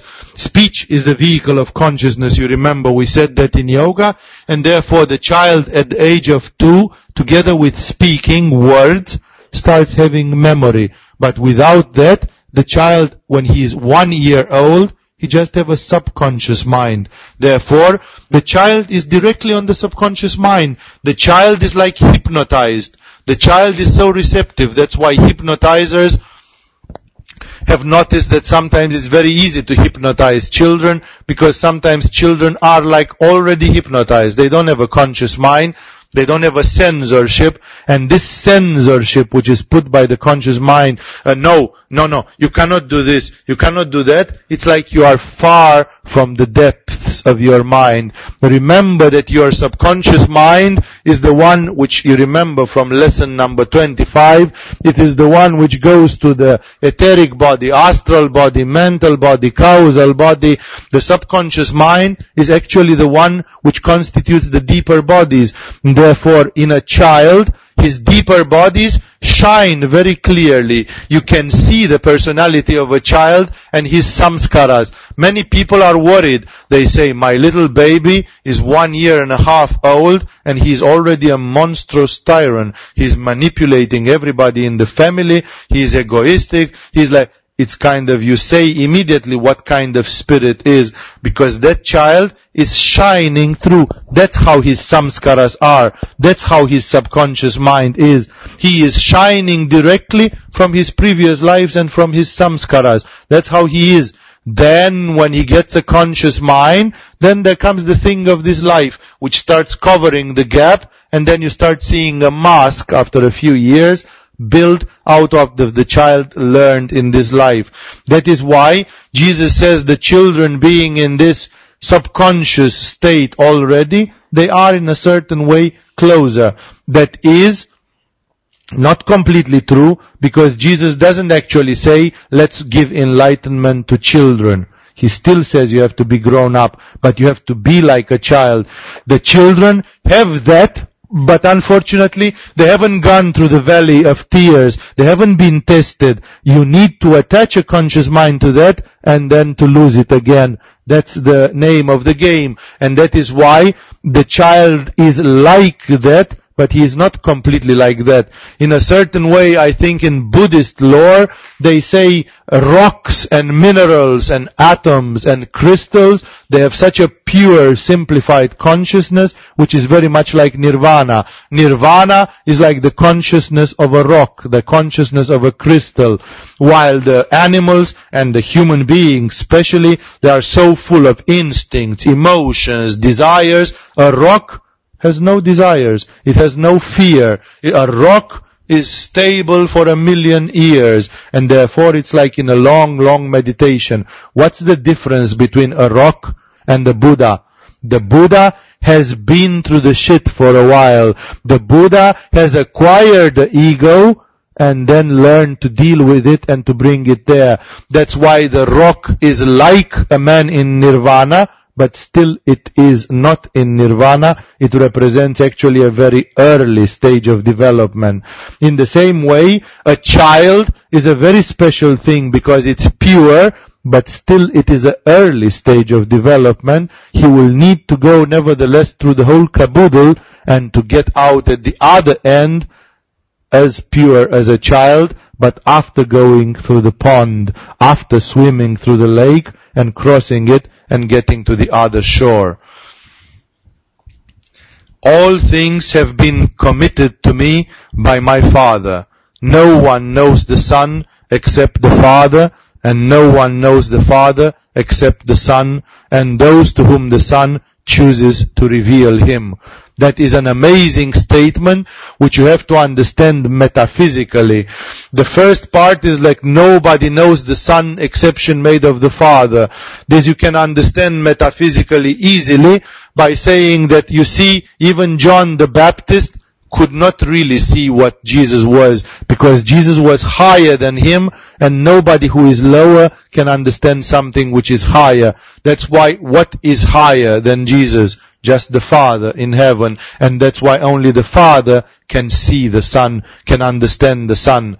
But the second statement is purely metaphysic because it says, and no one knows the Father except the Son and those to whom the Son chooses to reveal Him. To understand this, you need to go into the ultimate metaphysics of Christianity as they are given by the Gnostics and others when they describe what is the Father, the Son, and the Holy Spirit. The divinity, according to Christianity, and not only, is a triadic divinity. We have the Father, and then we have the two aspects which come lower. These two aspects which come lower, the Father, I'm sorry, the Son and the Holy Spirit, they are presented usually, of course it's a beloved image because of the symbol of Trinity, they are presented as a triangle, the Father, the Son, and the Holy Spirit, right? And this image of the triadic, of the triadic structure of God, which places the Father above everything, automatically it involves one clarification. This is the classic clarification or classification which was done later also in Kabbalah. The Kabbalists have taken this staunchly and they divide the reality of God as a triadic reality uh, by defining God under the formula I'm sorry, I will not say it well in Hebrew, so the Israelis will jump up.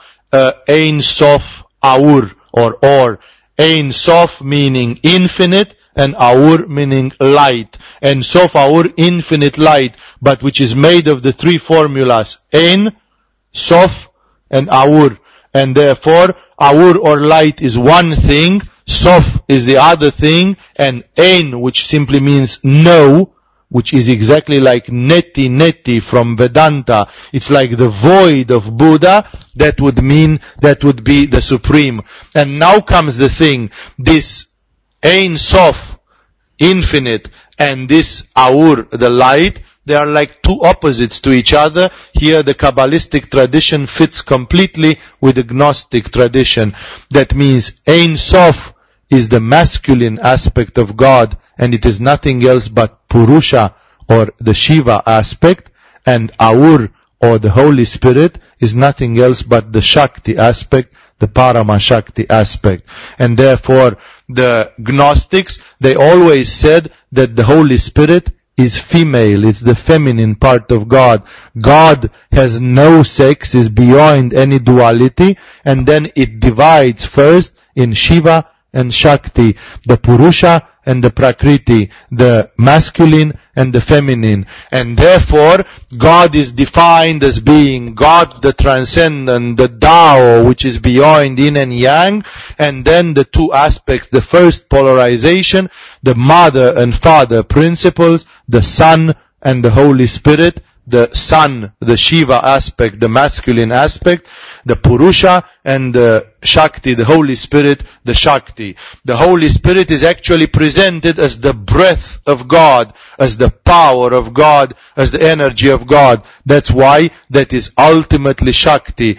The Christian religion, among some other things such as cutting out reincarnation ideas and so on, funny enough it has cut out this thing. Suddenly, there is no feminine power. The God of Christianity doesn't have anything feminine, which is quite weird. It sounds like the Father, the Son, the Holy Spirit should all be either without any sex, while Jesus being the Son definitely must be masculine, but at the same time, they seem to be, all of them, masculine? Where is the feminine aspect? Then because of that, they would go to things like saying, okay, uh, then, um, or let's put Virgin Mary. We have something feminine in Christianity, and that's Virgin Mary. And Virgin Mary is transfigured exactly as in Tantra. I have met poems of transfiguration of Virgin Mary like prayers. They really sounded like prayers to Tara in Tibetan Buddhism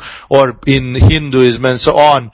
Virgin Mary was called the star of heaven and she received some epithets. They were identical with the epithets given to Tara in, by Tibetans and in the northern part of India. And therefore Virgin Mary has undergone a process of transfiguration by which she was projected sky high and as big as the heavens like this is the Shakti of Christianity, the Virgin Mary. But this was simply because the story about the Holy Spirit was kind of lost in the process and then nobody had the boldness to put it back. In Gnosticism, for example, even today, the Copts of Egypt, the Coptic Church of Egypt, they consider that the Holy Spirit is Sophia, the Sophia of God, the wisdom of God, and it is feminine. Therefore, uh, this structure of God with God the One and then the Shiva Shakti is actually the accurate structure according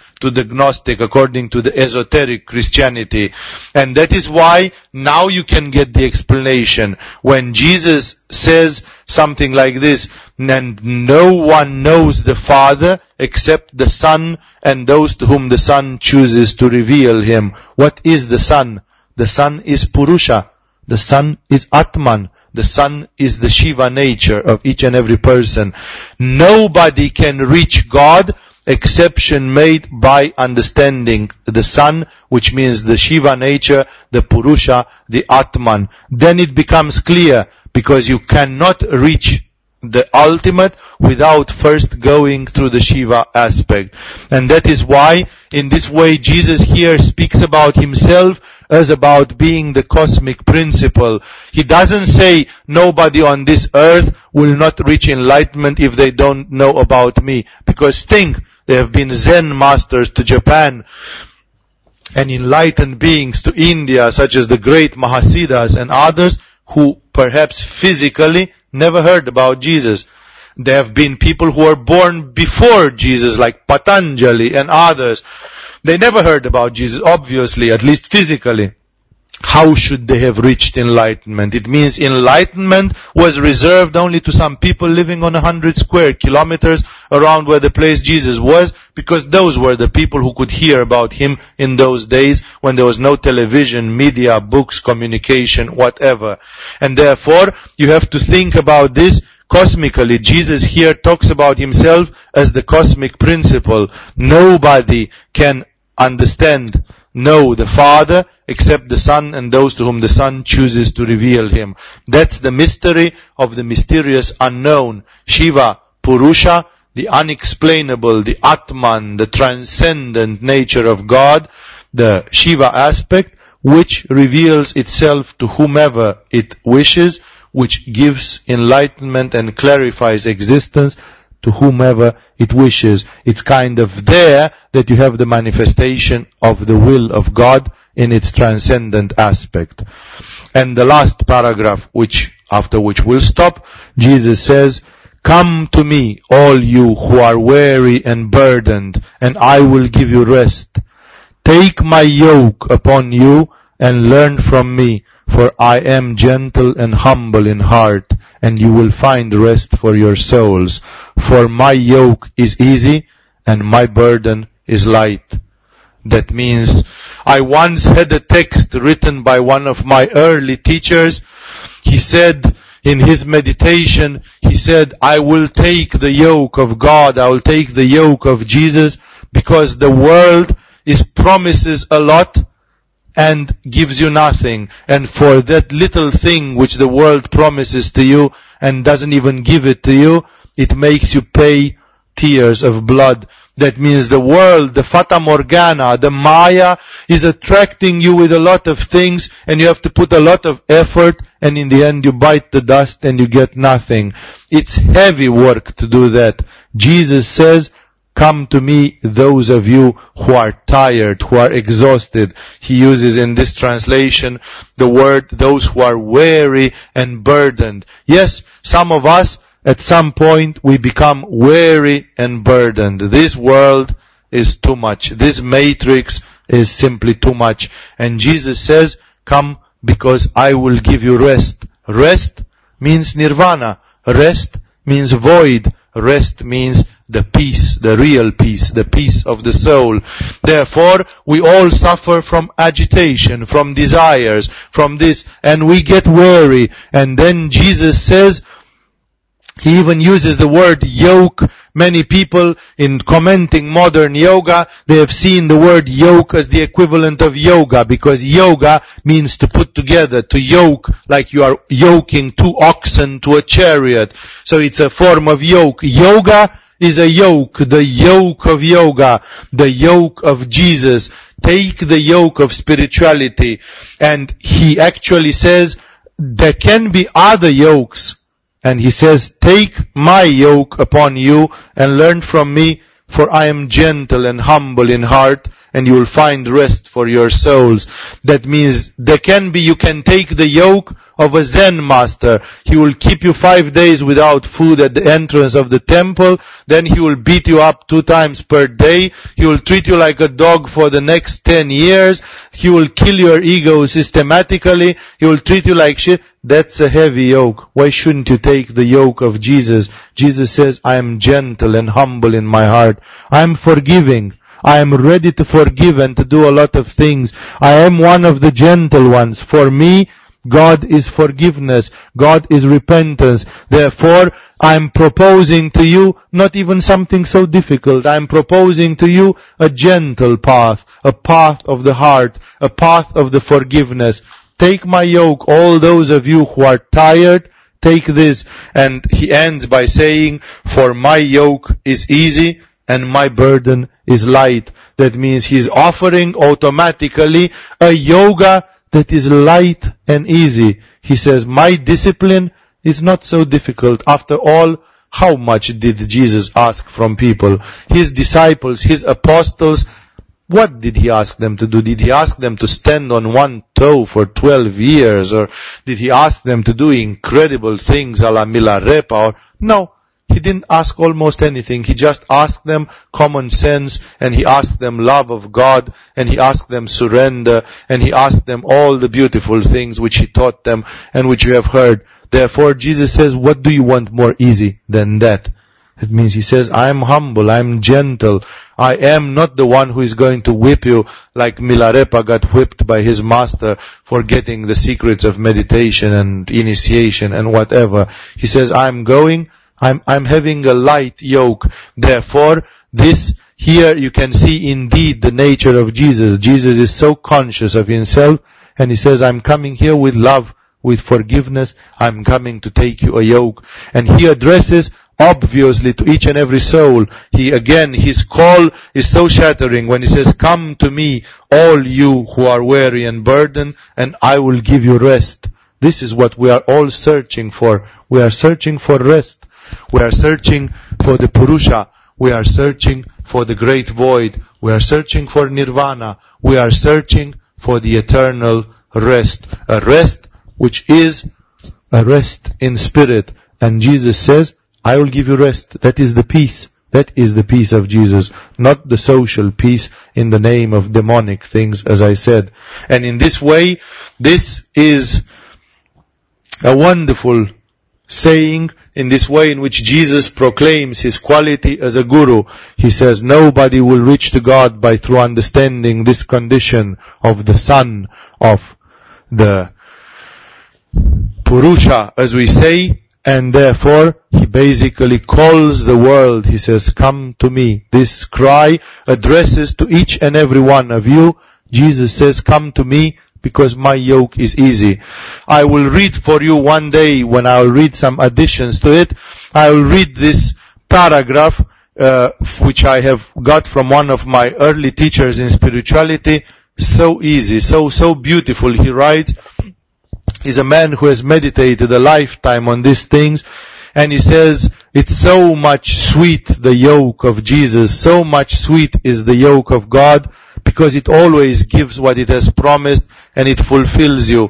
While life is such a treacherous thing, it gives you this fata morgana of I want this, I want this, I want that, and in the end you don't even get them. It's all soap bubbles and illusions, and you have to work all your life, and you have to sell your soul, and you have to bleed for it, and it makes everything so dearly paid, and in the end you don't even get the full thing of it, and you bite the dust in the end, and you are encountered with disappointment and all the others. That is why it is so much more beautiful to take the yoke of Jesus. The price of it is that you have to take your cross and walk. The price of it is that you have to accept to lose your life, thus gaining it. Everybody who will lose his life for my sake will find it. And those who think they found it, they lost it. To find your life, you don't need to build the Eiffel Tower. You need to lose it for the sake of God. It appears for the others as being a lost life, but actually it is the ultimate gain. It is the ultimate find. Therefore, Jesus here presents himself with this saying as world guru, as the guru of all, and he says, I can give peace and rest to all those who feel burdened, who feel weary. I will not say more. We have stopped at the end of paragraph number 11. Next time when we'll speak next Thursday, that is probably, we'll talk about the paragraph number 12 from the Gospel of Matthew. I will stop here. I will take your possible talks, questions, issues which are there, after which we'll part for tonight because it's already late. Kingdom in heaven, where does it belong the Son? The kingdom of heaven belongs to all this triad. That means everything in this triad can be considered the kingdom of heaven. It is the Holy Spirit which takes you to the kingdom of heaven, which gives you the kingdom of heaven, and therefore, of course, the Son is in the kingdom of heaven. So everything at this level belongs to the divine, and it is the kingdom of heaven. So the kingdom of heaven corresponds to this triadic nature of God. What the Christians mean when they say you gift of the Holy Spirit? I'm sorry again? What do the Christians mean when they say you have the gift of the Holy Spirit? The Holy Spirit is the active essence of Christianity. A great Russian saint called Seraphim of Sarov, he even defined it like this. He was asked, what is the essence of a Christian life the way you see it? And this man says, says, answered, the, and the essence of the Christian life is to get hold of the Holy Spirit and accumulate it in great amounts in your being. To receive the gift of it through prayer and through a virtuous life and to accumulate it.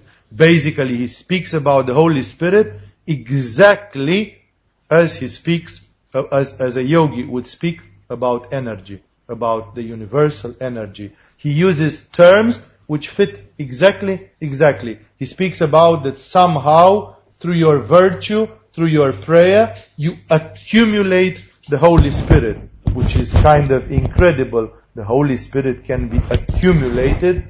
Yes, it fell upon the disciples of Jesus, upon the apostles, apostles, and they got it in the 50th day, which was three days ago, Monday, when we had the Pentecost. And uh, they got it in that day, and it was like flames of fire dancing above the heads of the apostles, which is so very significant. Fire, which is a symbol for Kundalini, fire, which is a symbol for awakening and enlightenment, and uh, fire above the top of the head. That is such a very beautiful symbol for showing, for talking to us about enlightenment. So in that way, in that way, uh, this Holy Spirit is indeed like an energy, is like the breath of God. When they describe the Holy Spirit, the prophets from the Old Testament, and the same thing was about the apostles and the others, they describe it that it comes with a gust of wind, that actually even the weather changes. Today, every year in the big church of the tomb of Jesus in Israel, there is a ceremony of the holy fire where the light of resurrection is supposed to come miraculously directly from heaven. And people who describe that, who analyzed all the circumstances, they say you cannot see it when you are in the church. But they say if you would be outside and study, always when this phenomenon is happening, first you get a wind blowing. In the most stable day, where there is no wind, suddenly the wind blows and usually a couple of clouds show on the sky. So there is a clouds of a certain shape on the sky and the wind blows. This wind is the, is considered to be like the Holy Spirit is the breath of God and so on. And uh, it's uh, very funny that Saint Seraphim of Sarov, he healed somebody, and then that somebody who was an officer of the army who had some physical inability, he was healed by Saint Seraphim of Sarov, and then at later time, Seraphim of Sarov loved him so much, and he considered that many monks are hypocrites. He didn't really like the monks and the monasteries because those people were doing formal religion, uh, kind of uh, theatrical religion, not the real thing. So Seraphim of Sarov actually liked his convert, his disciple, who was an ex-army man. He liked him, him more than the monks. He said his devotion is more sincere than the devotion of all those monks from the monastery who just sit there and eat and drink and they practice a formal religion. And one day he gave a state of samadhi to this man who was an ex-military because this man asked him, about this with the Holy Spirit, and he said, how does one accumulate Holy Spirit? How does it feel? And then Saint Seraphim of Sarov, he said, I will show you. And in the next moment, this man said, this was in Russia, somewhere high in the north, and he said it was cold and it was snowing. They were out in the forest. They were talking in the forest in the snow. And he said, I was out in the forest and it was snowing and suddenly everything became warm around me. I didn't feel the cold anymore, and everything started shining with a golden light. And he said, when I looked at the face and at the eyes of Seraphim, he was shining like the sun with a dazzling white light, which blinded me and made me afraid. And his face was shining like the sun, and everything around me became golden, shining with gold, and I looked at my body and it was made of golden light, and I looked at the trees and at the snow which was falling, and it was all golden, and I was like in a soap bubble where everything was made of gold completely. Everything was shining with a golden light. And then Seraphim came close to him and then he said his face started shining with such an intensity that I got afraid and I asked him to stop it because it was too much. I was seeing too much and I was not prepared for it.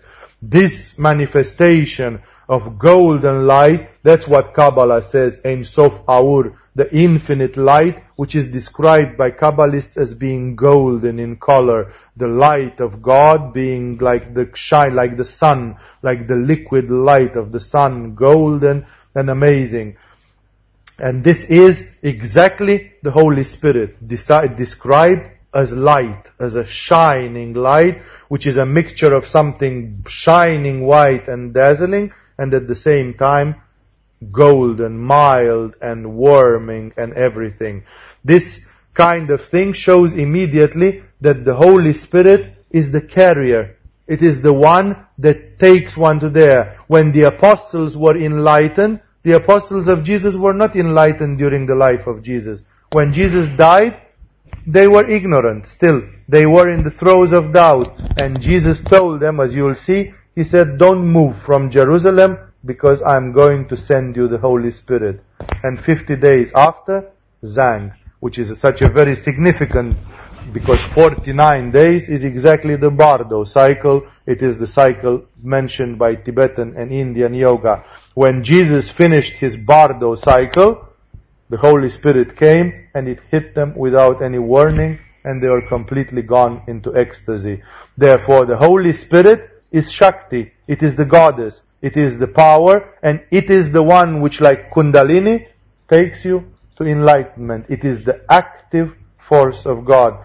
That is, that is why you can say that Shiva is passive and it's consciousness, Purusha, but the what, what you do in practice, all this Kundalini, all these chakras, all these energies, that's Shakti, which in its, in her pure ultimative form is nothing else but what the Christians call the Holy Spirit of God. This is the explanation of the way you work with it. And Seraphim of Sarov says through your prayer, you accumulate Holy Spirit. You basically accumulate Shakti. This is how he describes it. And it's such a wonderful, such a clear technical presentation of what prayer is, of what the development is. You said that the family is uh, often can be obstacle. What about the environment, the nation you're born in, and things like that? You have to be detached from that because sometimes your family, your clan, your city, your tribe depends from what kind of society you come from. And yes, your country can be a problem. It can be an obstacle. You want to do yoga, but your country is asking you to kill people. You know, like be a good soldier of your country. You kill people, that's not really what Jesus would want you to do. That's not what Milarepa would see you like doing. And therefore, it is better to get detached of that as well. Sometimes, even the country is a form of attachment. There are situations in which the country can be, however, uh, an instrument, like it was for Gandhi, it can be an instrument of quitting your ego. Up till a certain level, you can say, you know what? The man or the woman who can give his life for his country is a man or a woman who is not egoistic anymore because you can do it for others. Therefore, it is a measure of getting rid of your own egoism.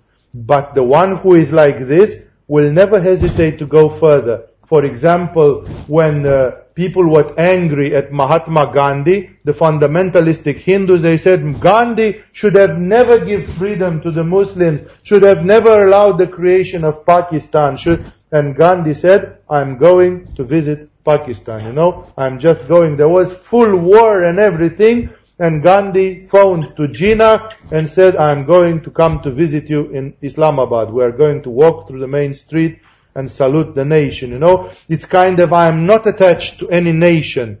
I belong to this, but I'm not attached. Jesus, at the same time being a Jew and coming from that environment, he is ready to give his teaching to the whole world. He says this is not only for our own little pack of wolves. This is something which belongs to God, and therefore it's for the whole world. Therefore, at some point of the, your evolution, giving, giving up your ego and your personal, petty, egoistic interest in the name of, a, of the community can be good because it takes you out of a very savage type of egoism, very, very tight. But then, if your community provides comfort for you and all the others, then you can high kind of have, you have ulterior motives in supporting that community because that community is giving me something. And basically I help you, you help me. I help you because you are of use to me. And that becomes an indirect egoism as well. And that is why in many cases you have to analyze exactly where you are in this relationship. If you are a very egoistic person who always does things only for themselves, then it's good to sacrifice yourself for your country because that will promote selflessness. But if you are trying just to exploit the environment in your country and just to get personal advantages out of it, then it means you are attached to your country and what it gives to you, and you are basically cultivating a pernicious, uh, uh, a subtle, perverse kind of attachment which has to be broken sooner or later.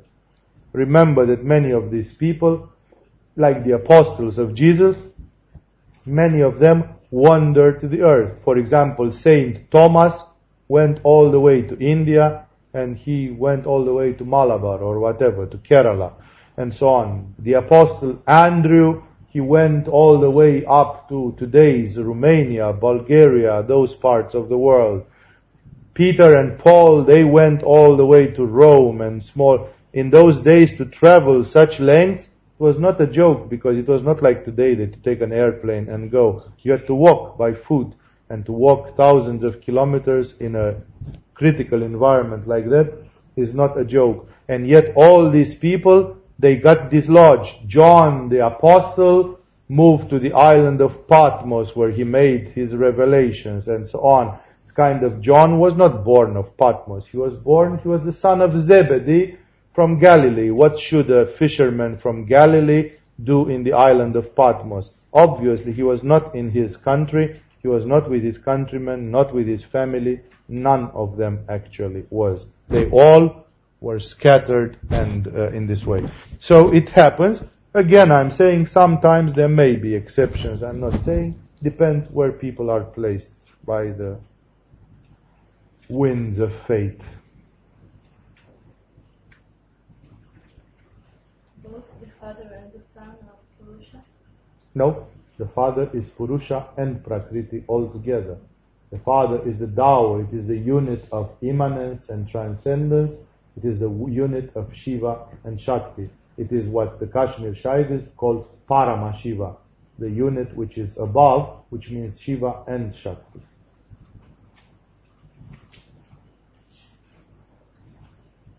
You mentioned that in the family you have your biggest tests someone told me who was in spirituality that if you have a lot of problems with your common father, it also symbolizes that in spirituality you have problems with your master. You don't really necessarily follow the master in the right way, and you have almost a rejection of God the Father. Do you see some kind of parallel?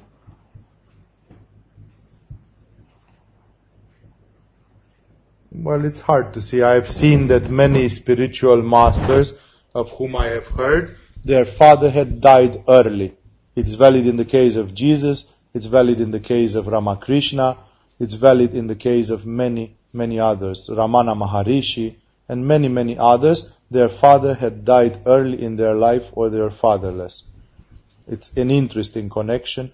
Also, if I remember correctly, Yogananda, but I don't remember absolutely and others actually. This I can say. There is definitely a role playing. Uh, maybe we can simply pull the plug from uh, that cable, from this cable. No, no, no, this one. This the green one from here. So you can record further, but it doesn't go there because now there is no more wind and.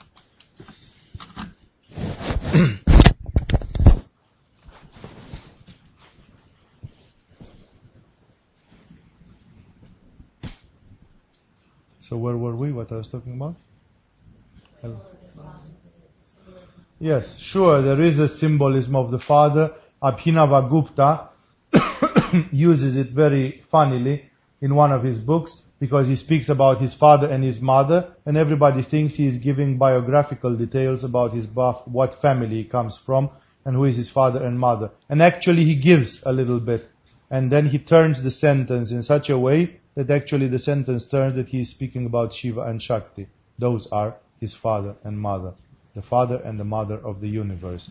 And in this way, it's the same. Sure, God is somehow having an image of one's father. And maybe we as children being programmed in a certain way that our father is like this, our mother is like this, maybe we build in our mind some archetypes, some limitation about the cosmic masculine, the cosmic feminine, how we expect them to be. That is definitely possible because we are, our mind is shaped by our personal history, by our childhood, school, family, and everything that we had there. So there may be a thing there.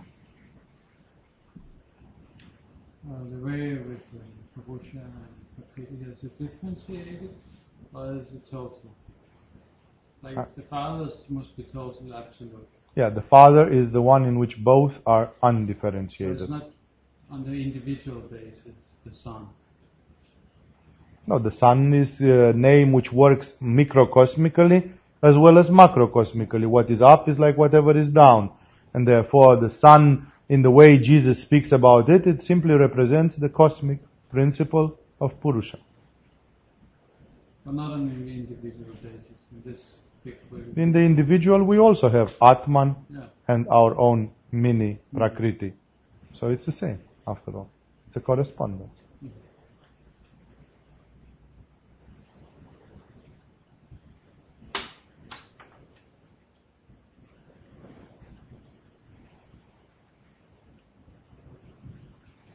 Yeah.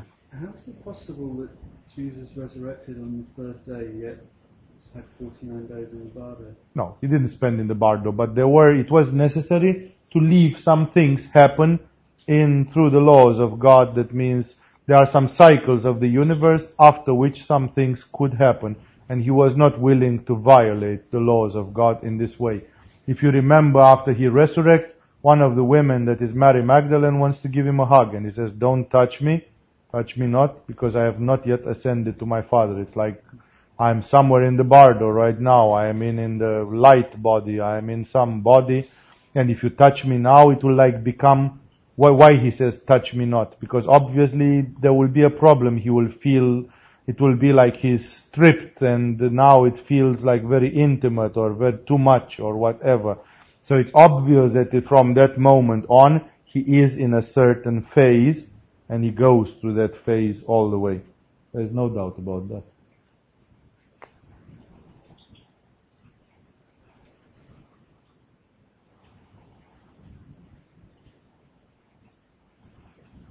But I mentioned that because this demonstrates once more in Christianity as well the existence of cycles of 40 days and 49 or 50 days.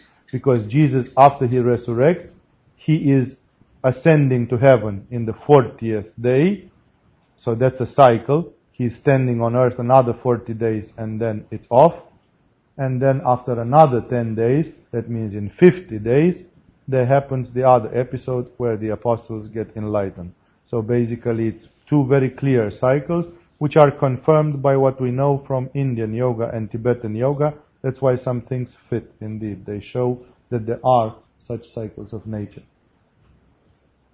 When is it, uh, either in the yoga course or otherwise, that we actually get an understanding of what this 49 7 by 7 really is?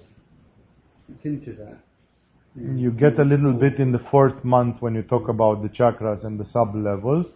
And then the next times when you get more about this is when you study Svara Yoga once and when you study Kashmir Shaivism second. And these two things are explained about what is the meaning of all these units.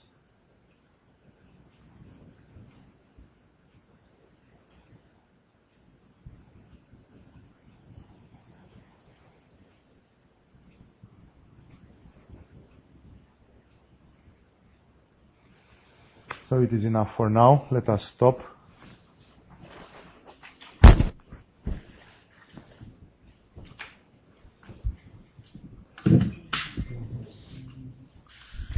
Delivered by Jesus.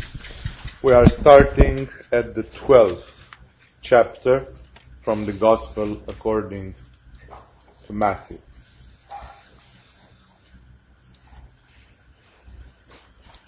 At that time, says the text, Jesus went through the grain fields on the Sabbath.